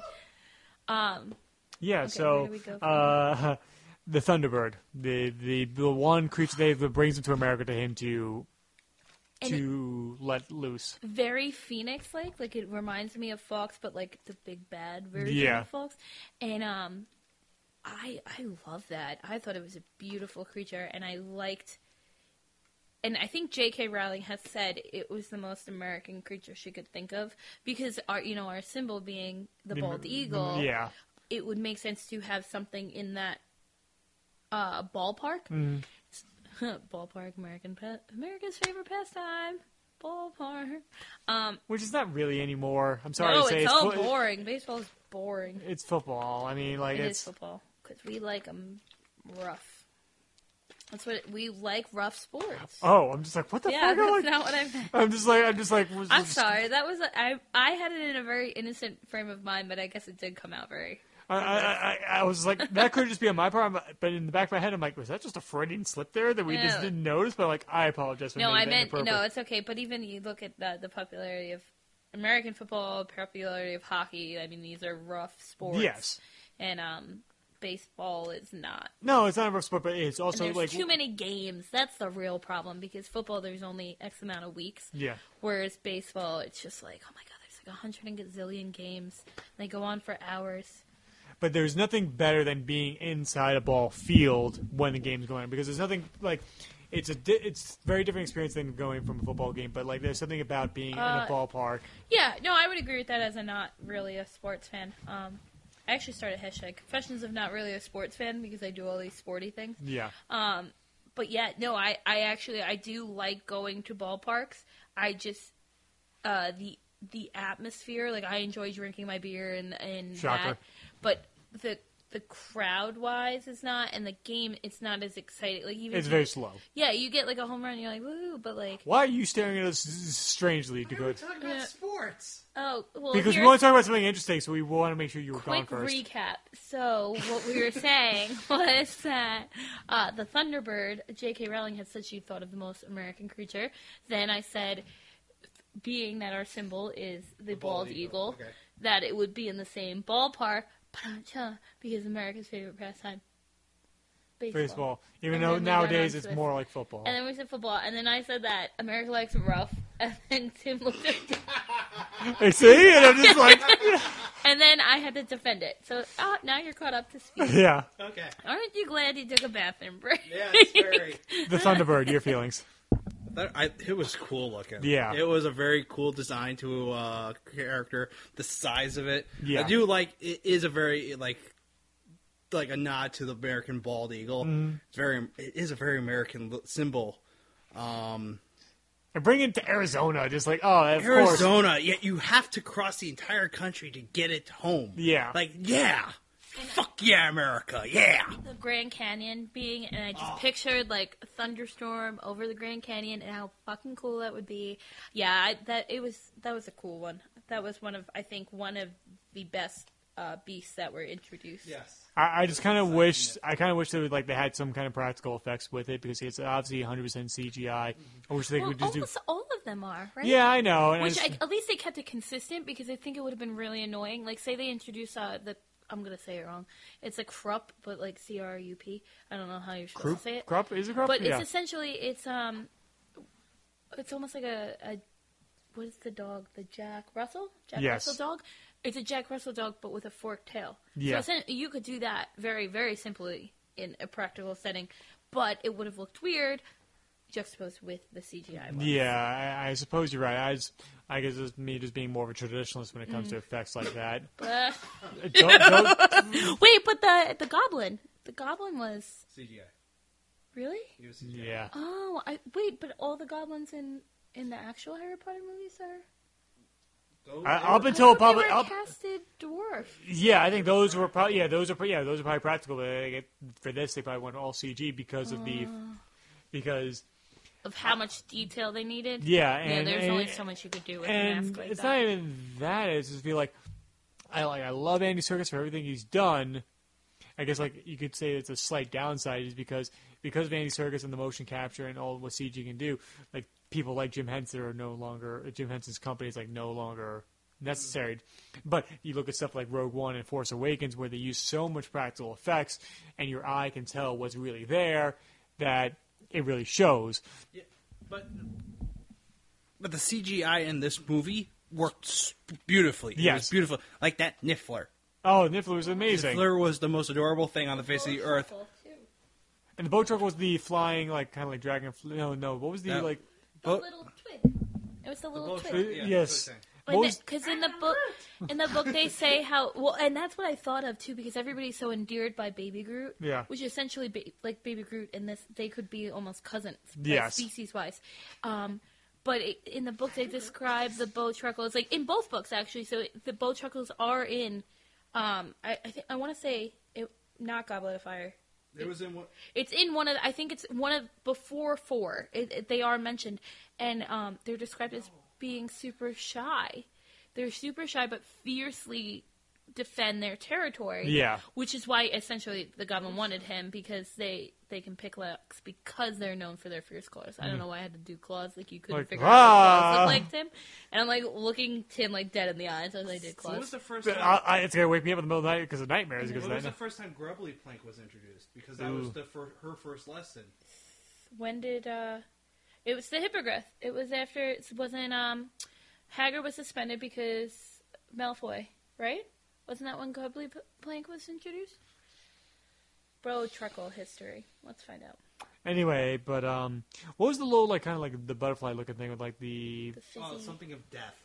yeah, but it was also oh, the most evil. Um, I literally just had this in my head we are Harry Potter fans. Don't, don't worry. I know anyway, it's just because we're like these the are computer so went out of down. I'm sorry. well, and the flying evil flying evil yes, um but like the most adorable thing in the world. Just like just, just, kind of like flying there, just like like a weird hummingbird, just like kind of like, you know, like and it's that. like you can't eat his brain. It's not evil. It's not No. flying evil, but it's something like that. Let me hold on.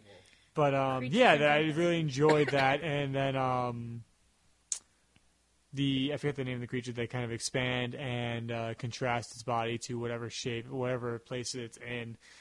The it's the last creature they Oh, the capture. dragon The- creature. I yeah, like the demigods too. Sorry, that's not what you were talking about. But and but like yeah, all the creatures are, are I was I was gonna say fantastic. I'm like, oh, that's just a that's I I mean, got that in my synopsis. I was like, oh, it's more fantastic beast. than yeah, Fantastic Beast. I mean, they, eh, they are fantastic. they're truly wonderful, and I love that. I mean. The Niffler, the fact that it kind of looks like a like a fuzzy platypus. Yeah, and, and that. my favorite moment was when he's, they're walking down the street and they do the double take while he's in the window, and it looks back and it's just shoving the gold bar. Or into when his he's pant- hanging with the Yeah. purses, Yeah, it's like it's all falling off it. It's like the slow mo of like the jewels while he's like trying to get to the.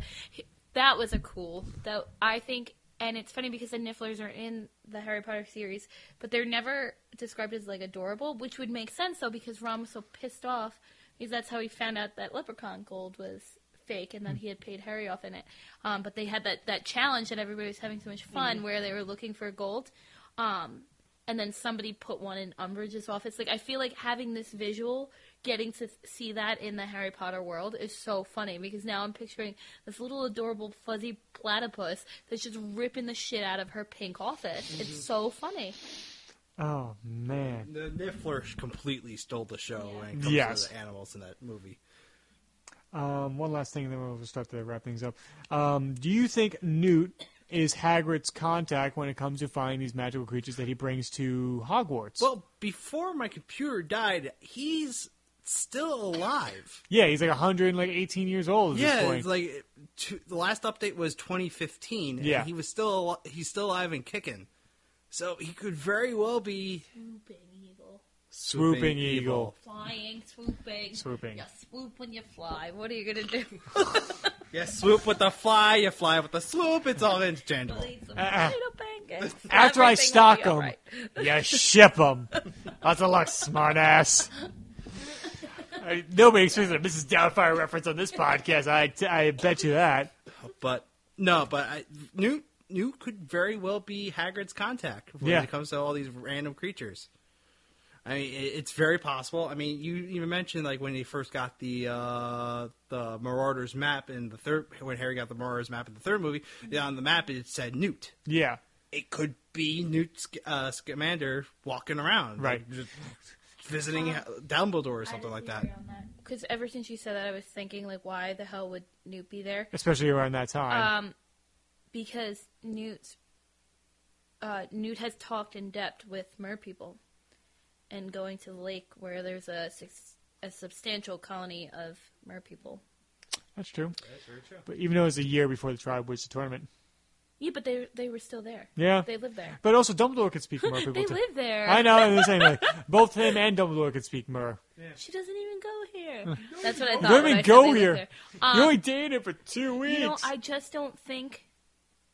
That could just be a, a, a VFX fan that was just a huge fan of it and just threw it in there. because well, that was my sister's reaction uh, to. Th- this is why she loved this movie is because her favorite character is Hagrid because of the creatures. She loves animals, so she identified very strongly with Hagrid, and therefore identified very strongly with Newt. And being introduced to even more creatures, um, which had endeared her so much in the movies, because she didn't make it past three. She slept on my cover of it. I'm still very mad about it, but so that I think they share the same a love and same passion, but I don't. I think it would have been like a baton, like a here you go, like you're you were the next, you know, carry on. I I don't think he's a contact. He he would have been too old. He would have, and I think too. I don't think that would have been. It would have been tame for him. It would have been kind of boring to be like, oh yeah, let me go acquire you a new thing. Um, I think more he'd probably kind of more travel the world and get to keep being with these beasts that he like. That's what I see happening. But then again, like we don't have that information. Well, we won't know until the story progresses. Oh, you know what we didn't talk about? A stupid wand, the expulsion. yeah. That's the thing. That's my one as a fan. That it was the one thing that I can't quite get over. It's that the, it's such a throwaway. that Graves says you were expelled from Hogwarts. Dumbledore stuck up for you, but you were expelled from Hogwarts because if he was expelled, as we know in the case of ha- Hagrid, they would have broke his wand. He would not be practicing. And um, I had this argument at work, and somebody was like, "Well, you know, just because they break your wand doesn't mean you can't." And I was like, "It's like if you have your license and they take it away, could you drive? Yes, but it's it's harder for you to do so, and therefore you'll get in trouble. So more often than not, people won't. Whereas if you have your permit, because he was like, oh well, Fred and George left school early, and Harry left school early, so if they can all leave and not be fully trained wizards, why is it okay that they practice magic? And like, it's very different to have your learner's permit and just never go for the full test. Um, you're still permitted to learn Yeah. how to drive. You're still permitted to do this. Um, you just haven't completed. You at any time can. Whereas if they break your wand, the idea is that you're no longer supposed to. And my retort to that theory is because the reason, like, we do not know if that is a law, in fact, in, enacted then. Yeah. Because we know this this law exists because Hagrid's wand was broken. Now, it could have been like that was the precedent to make it because a girl died because of his actions, or at least what they believed to be his actions at that time. So this is the penalty. Like we cannot charge you with the murder of her or anything. We're not going to call. you We're not going to throw. you- We're not going to keep you in Azkaban or anything like that. We'll let you go. However, We're gonna. pu- we're going to break your wand. But see, how I would imagine, wouldn't that be the only time they break your wand is, you know, in that kind of dire of a situation? So why was Harry threatened to have his wand taken away when they expelled him briefly in the third? Oh, because they were obviously the Ministry of Magic was was going. was incredibly super. and that- Like they're very cautious when it comes to Harry, especially because well, they don't But I know think that was just a general rule: was expulsion would get your wand broken. and it, you know ha- it was like you're now expelled. It was not like because you're Harry Potter. It's you're now expelled. We're gonna take your wand. Um, I just I I can't see Hagrid being the start of that because if that was the case, I think it would have been like. Oh, you know, it was unheard of. They broke his wand, and obviously Hagrid can still practice magic, but he does so in a limited manner, which I can't imagine Hagrid really being that profet like proficient in magic to mm-hmm. begin with, but I to the level of expertise that Newt displays, I don't believe that he was expelled, and I and I don't. I just honestly just don't see that making logical sense. But uh, it was the the person, it was Graves who said it. Well, yeah, but it was still in his like Dossier. Yeah. yeah, which I mean, essentially could have been Graves' own research, but then wouldn't Newt have been like, "Oh, it wasn't expelled"? Like there, were, that was a you know, like even just kind of a stutter Mm. of an instance of him protesting, and then I would have kind of dropped it a little bit more. So it's the one inconsistency that kind of Yeah, that's the only one, and that, I Right. mean that's amazing for a movie to be made off, and that. So you would say you are nitpicking here. Uh, I don't think it's nitpicking because I think it's it's very important. I mean, why is it okay that Hagrid, you know, like I think it, it, it negates Hagrid's punishment. Well, the Harry Potter Wikipedia page, which was confirmed by Pottermore, that uh, he was expelled, but Dumbledore made the expulsion go away. Right. And he was not. And he was not expelled from Hogwarts, which means.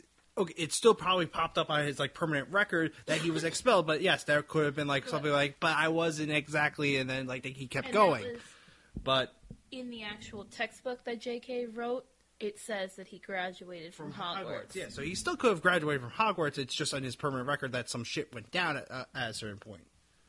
I mean, Wouldn't you think they would have wrote like, "Oh, there was an extreme incident. You were flagged for." I mean, it, kind like It's obviously something that's going to be revealed later Yeah, on. I and think, I think- that's what I hope. That's what the thing is like.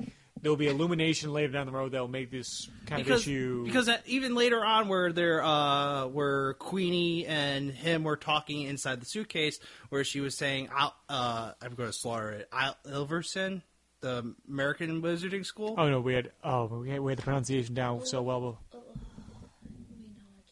Anyway, But yeah. she was saying, "Oh, that's the best wizarding school around." And He's like, he "Oh, no, goes, Hogwarts I is." was under belief that Hogwarts was the best school around. If someone was expelled from Hogwarts, you kind of would have that like a little hatred towards like that little bitterness, like, "Oh, like, f- threw me out." Those, Right. "Hmm." So it, I still think he still graduated. So I think I have to believe the Wikipedia page that you know that he still graduated and that this was just a blemish on his record at Hogwarts. Mm-hmm. Which okay, uh, yeah, and yes, it's I would consider this more of a nitpick because there is obviously a continuity issue here. Yeah. but I mean it's not nothing's perfect, no, but it could it could it can be rectified still. It's kind of like how the in Man of Steel, because there's so much destruction caused by Superman during the final battle, it becomes the crux of the. It becomes like the inciting incident of Batman v Superman, because like, oh, like they better handle this, and like damn sure if they do bring it up in the sequel, then they they make an important point, like something like it's kind of like. You look at Avengers: Age of Ultron. There's so many things that are set up and everything like that, and a lot of them are paid off in Captain America: Civil War, and Yeah. it makes Age of Ultron look like a better movie. Like, like I think of it in hockey terms, like the Russo brothers scored and Joss Whedon got an assist because of what he did in Age of Ultron. Like that's what I'm hoping this could happen with kind here. of like um, it's. Oh man, I had a point and I lost it. It literally was like, was there? "Woo!" And now it's yeah. Uh, oh well, that they'll they'll hear that this is what fans are criticizing and, and course corrected to Yeah. explain it. I mean, I, the only reason I don't find it, I guess it probably is nitpicking, but I really don't think it is because there's so little to go off. So that's why to be so open minded and to only have and like I said, one fault is not you know I, I I'm not the movie's not getting a ninety out of hundred because of this one thing. Of course. Um, it's just that I feel like you had such little. You think you could do the one, like that one thing. Yeah. You couldn't find another link to throw in Dumbledore's name to because I I honestly think they wanted to throw in Dumbledore's name. Yeah. Which makes sense. But you couldn't say, you know, there was an incident with Fantastic Beasts, and luckily Dumbledore, you know, like they, Right. they- there's no, and obviously Dumbledore's name carries significant weight in the wizarding community abroad and here. Um, but I just, I think it was just, an, I think it was an oversight. I think it was something they they didn't, they messed up on. I think that's Yeah. really the fairest way to put it. Yeah. All right. Uh, best parts, worst parts, and plan- hopes for the future. Dakota. Yeah. Oh for boy, there are so many good parts. Oh, damn it. Um, I, I think the suitcase, I think, was my favorite thing. In the, I think so too. it was just, I mean, come on, it's big on the inside. Yeah, as Doctor Who fans, it's like Yeah, ways for uh, for Kowalski to go like, in, "Come on in," like, and then uh, Kowalski gets stuck Stuff, going yeah. down. What a great. Uh, but oh my god, and it was just so awesome, like watching because you. I want to. I want to take a trip inside that suitcase. Right. You really, you really do, and like then check out all these amazing creatures in there that you never seen before. He has a pocket zoo. He has a pocket zoo. Yeah. like how cool. like how, how, why would not too. why would you not want to go in there?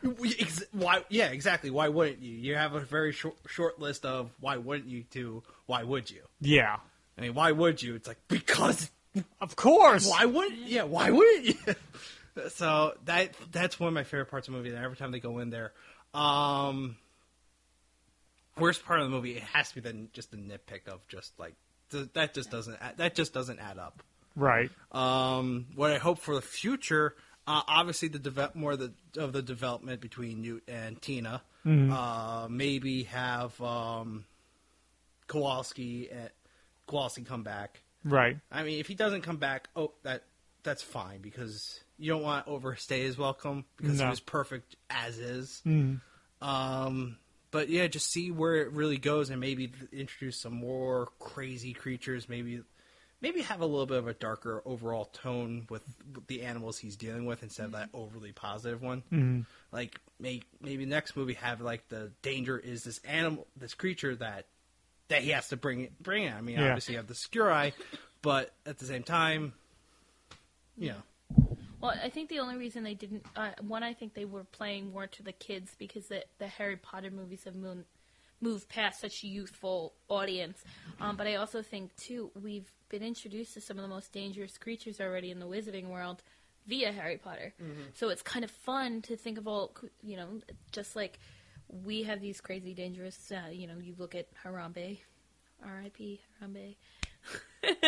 but then you know you Well, look at Harambe, which is just a very you know um, gorillas are a super powerful creature, but then you also you, we have cats and we have dogs and we have like guinea pigs. So you need uh, kind of the, the cuter, fluffier The gamut play. Yeah.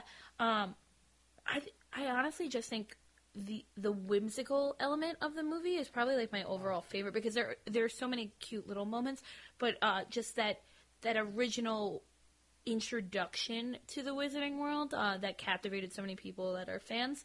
Um, being able to recreate that in a new yet familiar way that's my that's the best part of it to me. Um, i guess the worst besides you know my harp on newt and his graduation status um, it, it's probably that that opening sequence i think it really bothered me. Um, you know that dizziness i it was unnecessary especially um, because they sold it in 3d because it was being released in 3d I think that was something that should have been taken into consideration. Um, and I think probably I'm really ex- I'm just really excited to see the playoff on young Dumbledore and uh, and Grindelwald. I, I'm really excited. I, I that's something I think the books glazed over. Uh, not the books, the the movies glazed over, um, and that the books gave you enough of a hint, but it, it did leave some intrigue. And I'm I'm that's what I think. And I love Newt. I love all these characters and the animals, but I, I'm so curious to see where they go with that. Yeah, I think my favorite part, like you're saying, the whimsical part and having the suitcase, like the one word I would use to describe the movie is charming. Mm-hmm. And like, and I, I was smiling from ear to ear for most of the movie because of the comedy, because of the camaraderie of everybody in there, and the overall tone that reminds you of the early movies. It reminds you of the first movie and the second movie, where it's just like so much warmth and, and it's so welcoming. And I find my least favorite part is probably and the fact that like I'm just like they're doing so much destruction to New York City. I'm just like, oh, they're gonna have to blank everybody's memory from. Like, I didn't have like the tension of like having to erase everybody's memories, kind of like lost because like buildings are being destroyed and stuff like that. I'm like, there's uh, it's gonna be kind of hard to kind of keep this on the wraps, guys. Like, uh, how are you gonna? can only do so much. Yeah, I'm just like, uh, what are you gonna do about this? I'm like, all right, I guess we'll we'll we'll uh we'll go with that.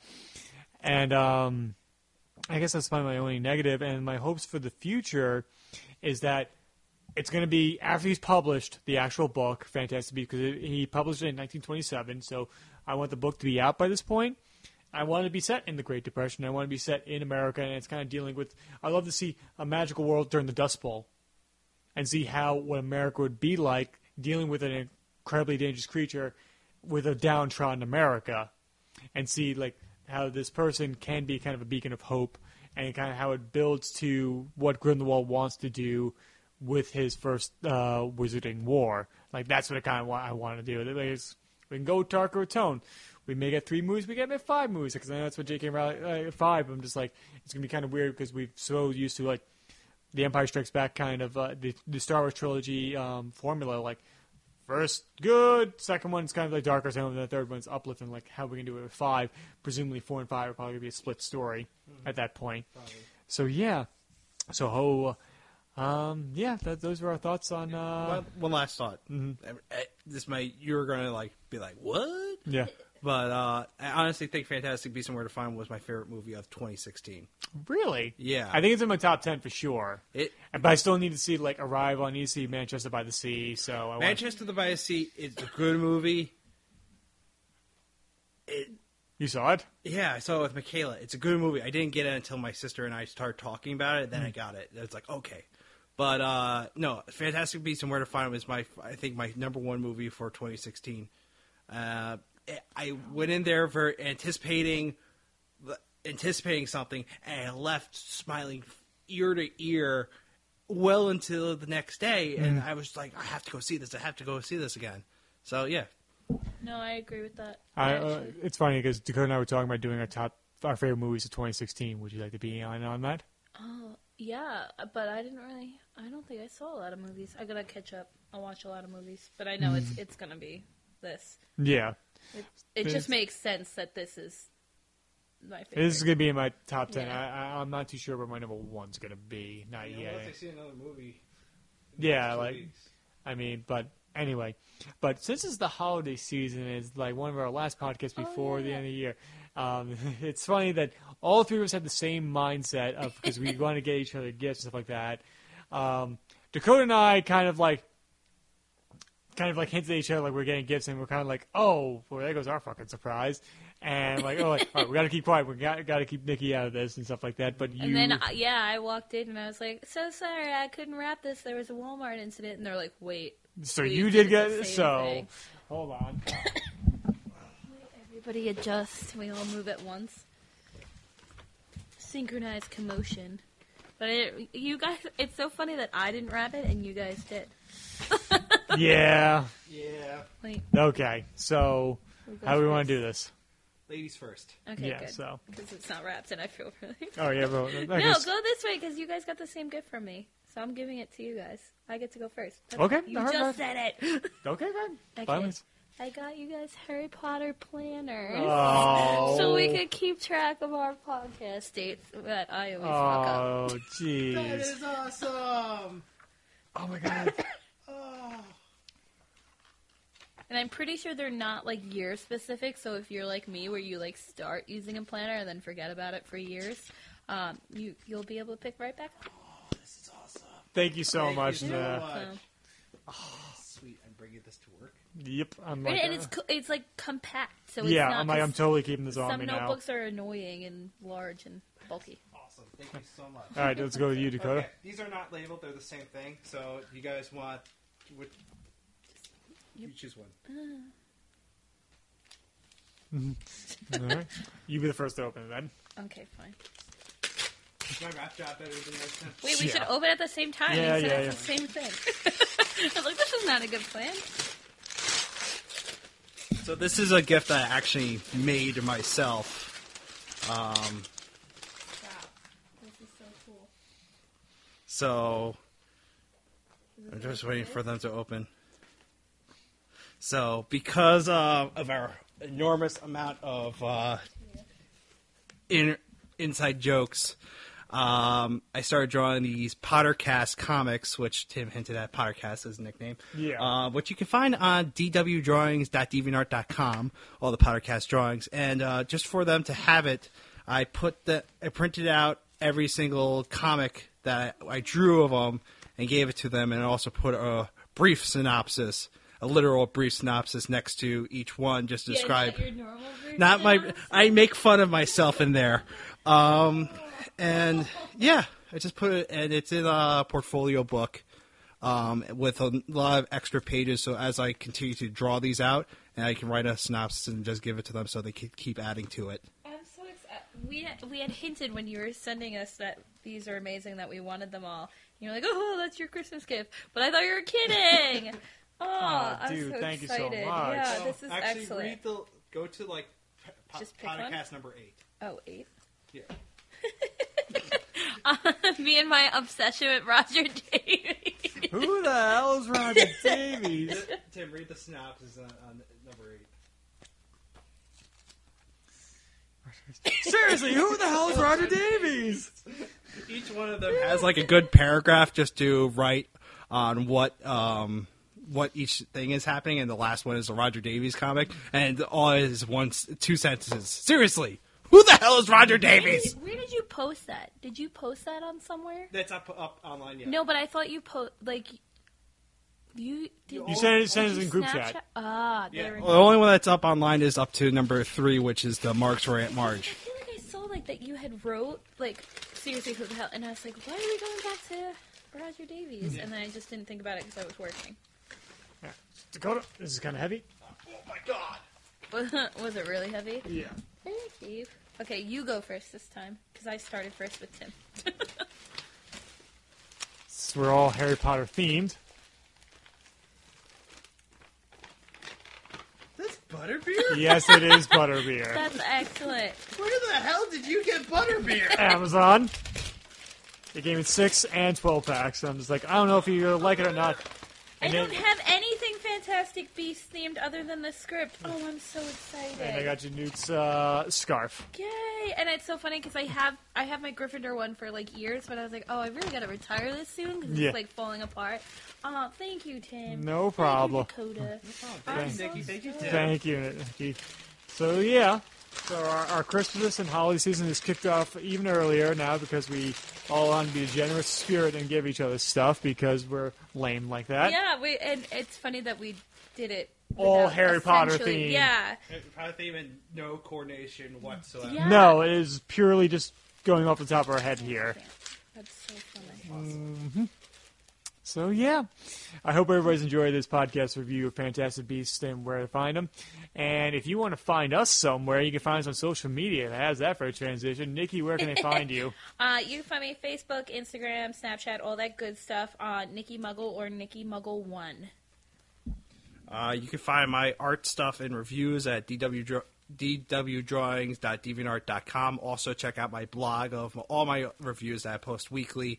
Uh, that is cartoonbingewatch at, uh, com. And you can follow me on Twitter at Timothy Rooney2. And you can follow this podcast, Anything Goes, at Ginger Geek Pod on Twitter. Twitter. And you obviously follow this podcast on SoundCloud.com. Follow my Facebook and YouTube page under the same name of Through the Lens Productions, where my latest short film, Bullseye, is up. And we have plenty more videos coming, especially a Christmas video that Dakota and I just shot tonight before Nikki came over. So, guys, I want to thank you so much for a tremendous podcasting year about Harry Potter and all the good memories we've had in between. So, I hope and I hope uh, we have another tremendous year ahead of us. Yeah, hopefully. All right. So, everybody, thank you for listening to this episode of Anything Goes of, of our review of Fantastic Beasts and where to find them. Guys, last words. Bye. Bye. All right then. Christmas. Merry Christmas, Happy Holidays, and we'll see you in 2017. Bye.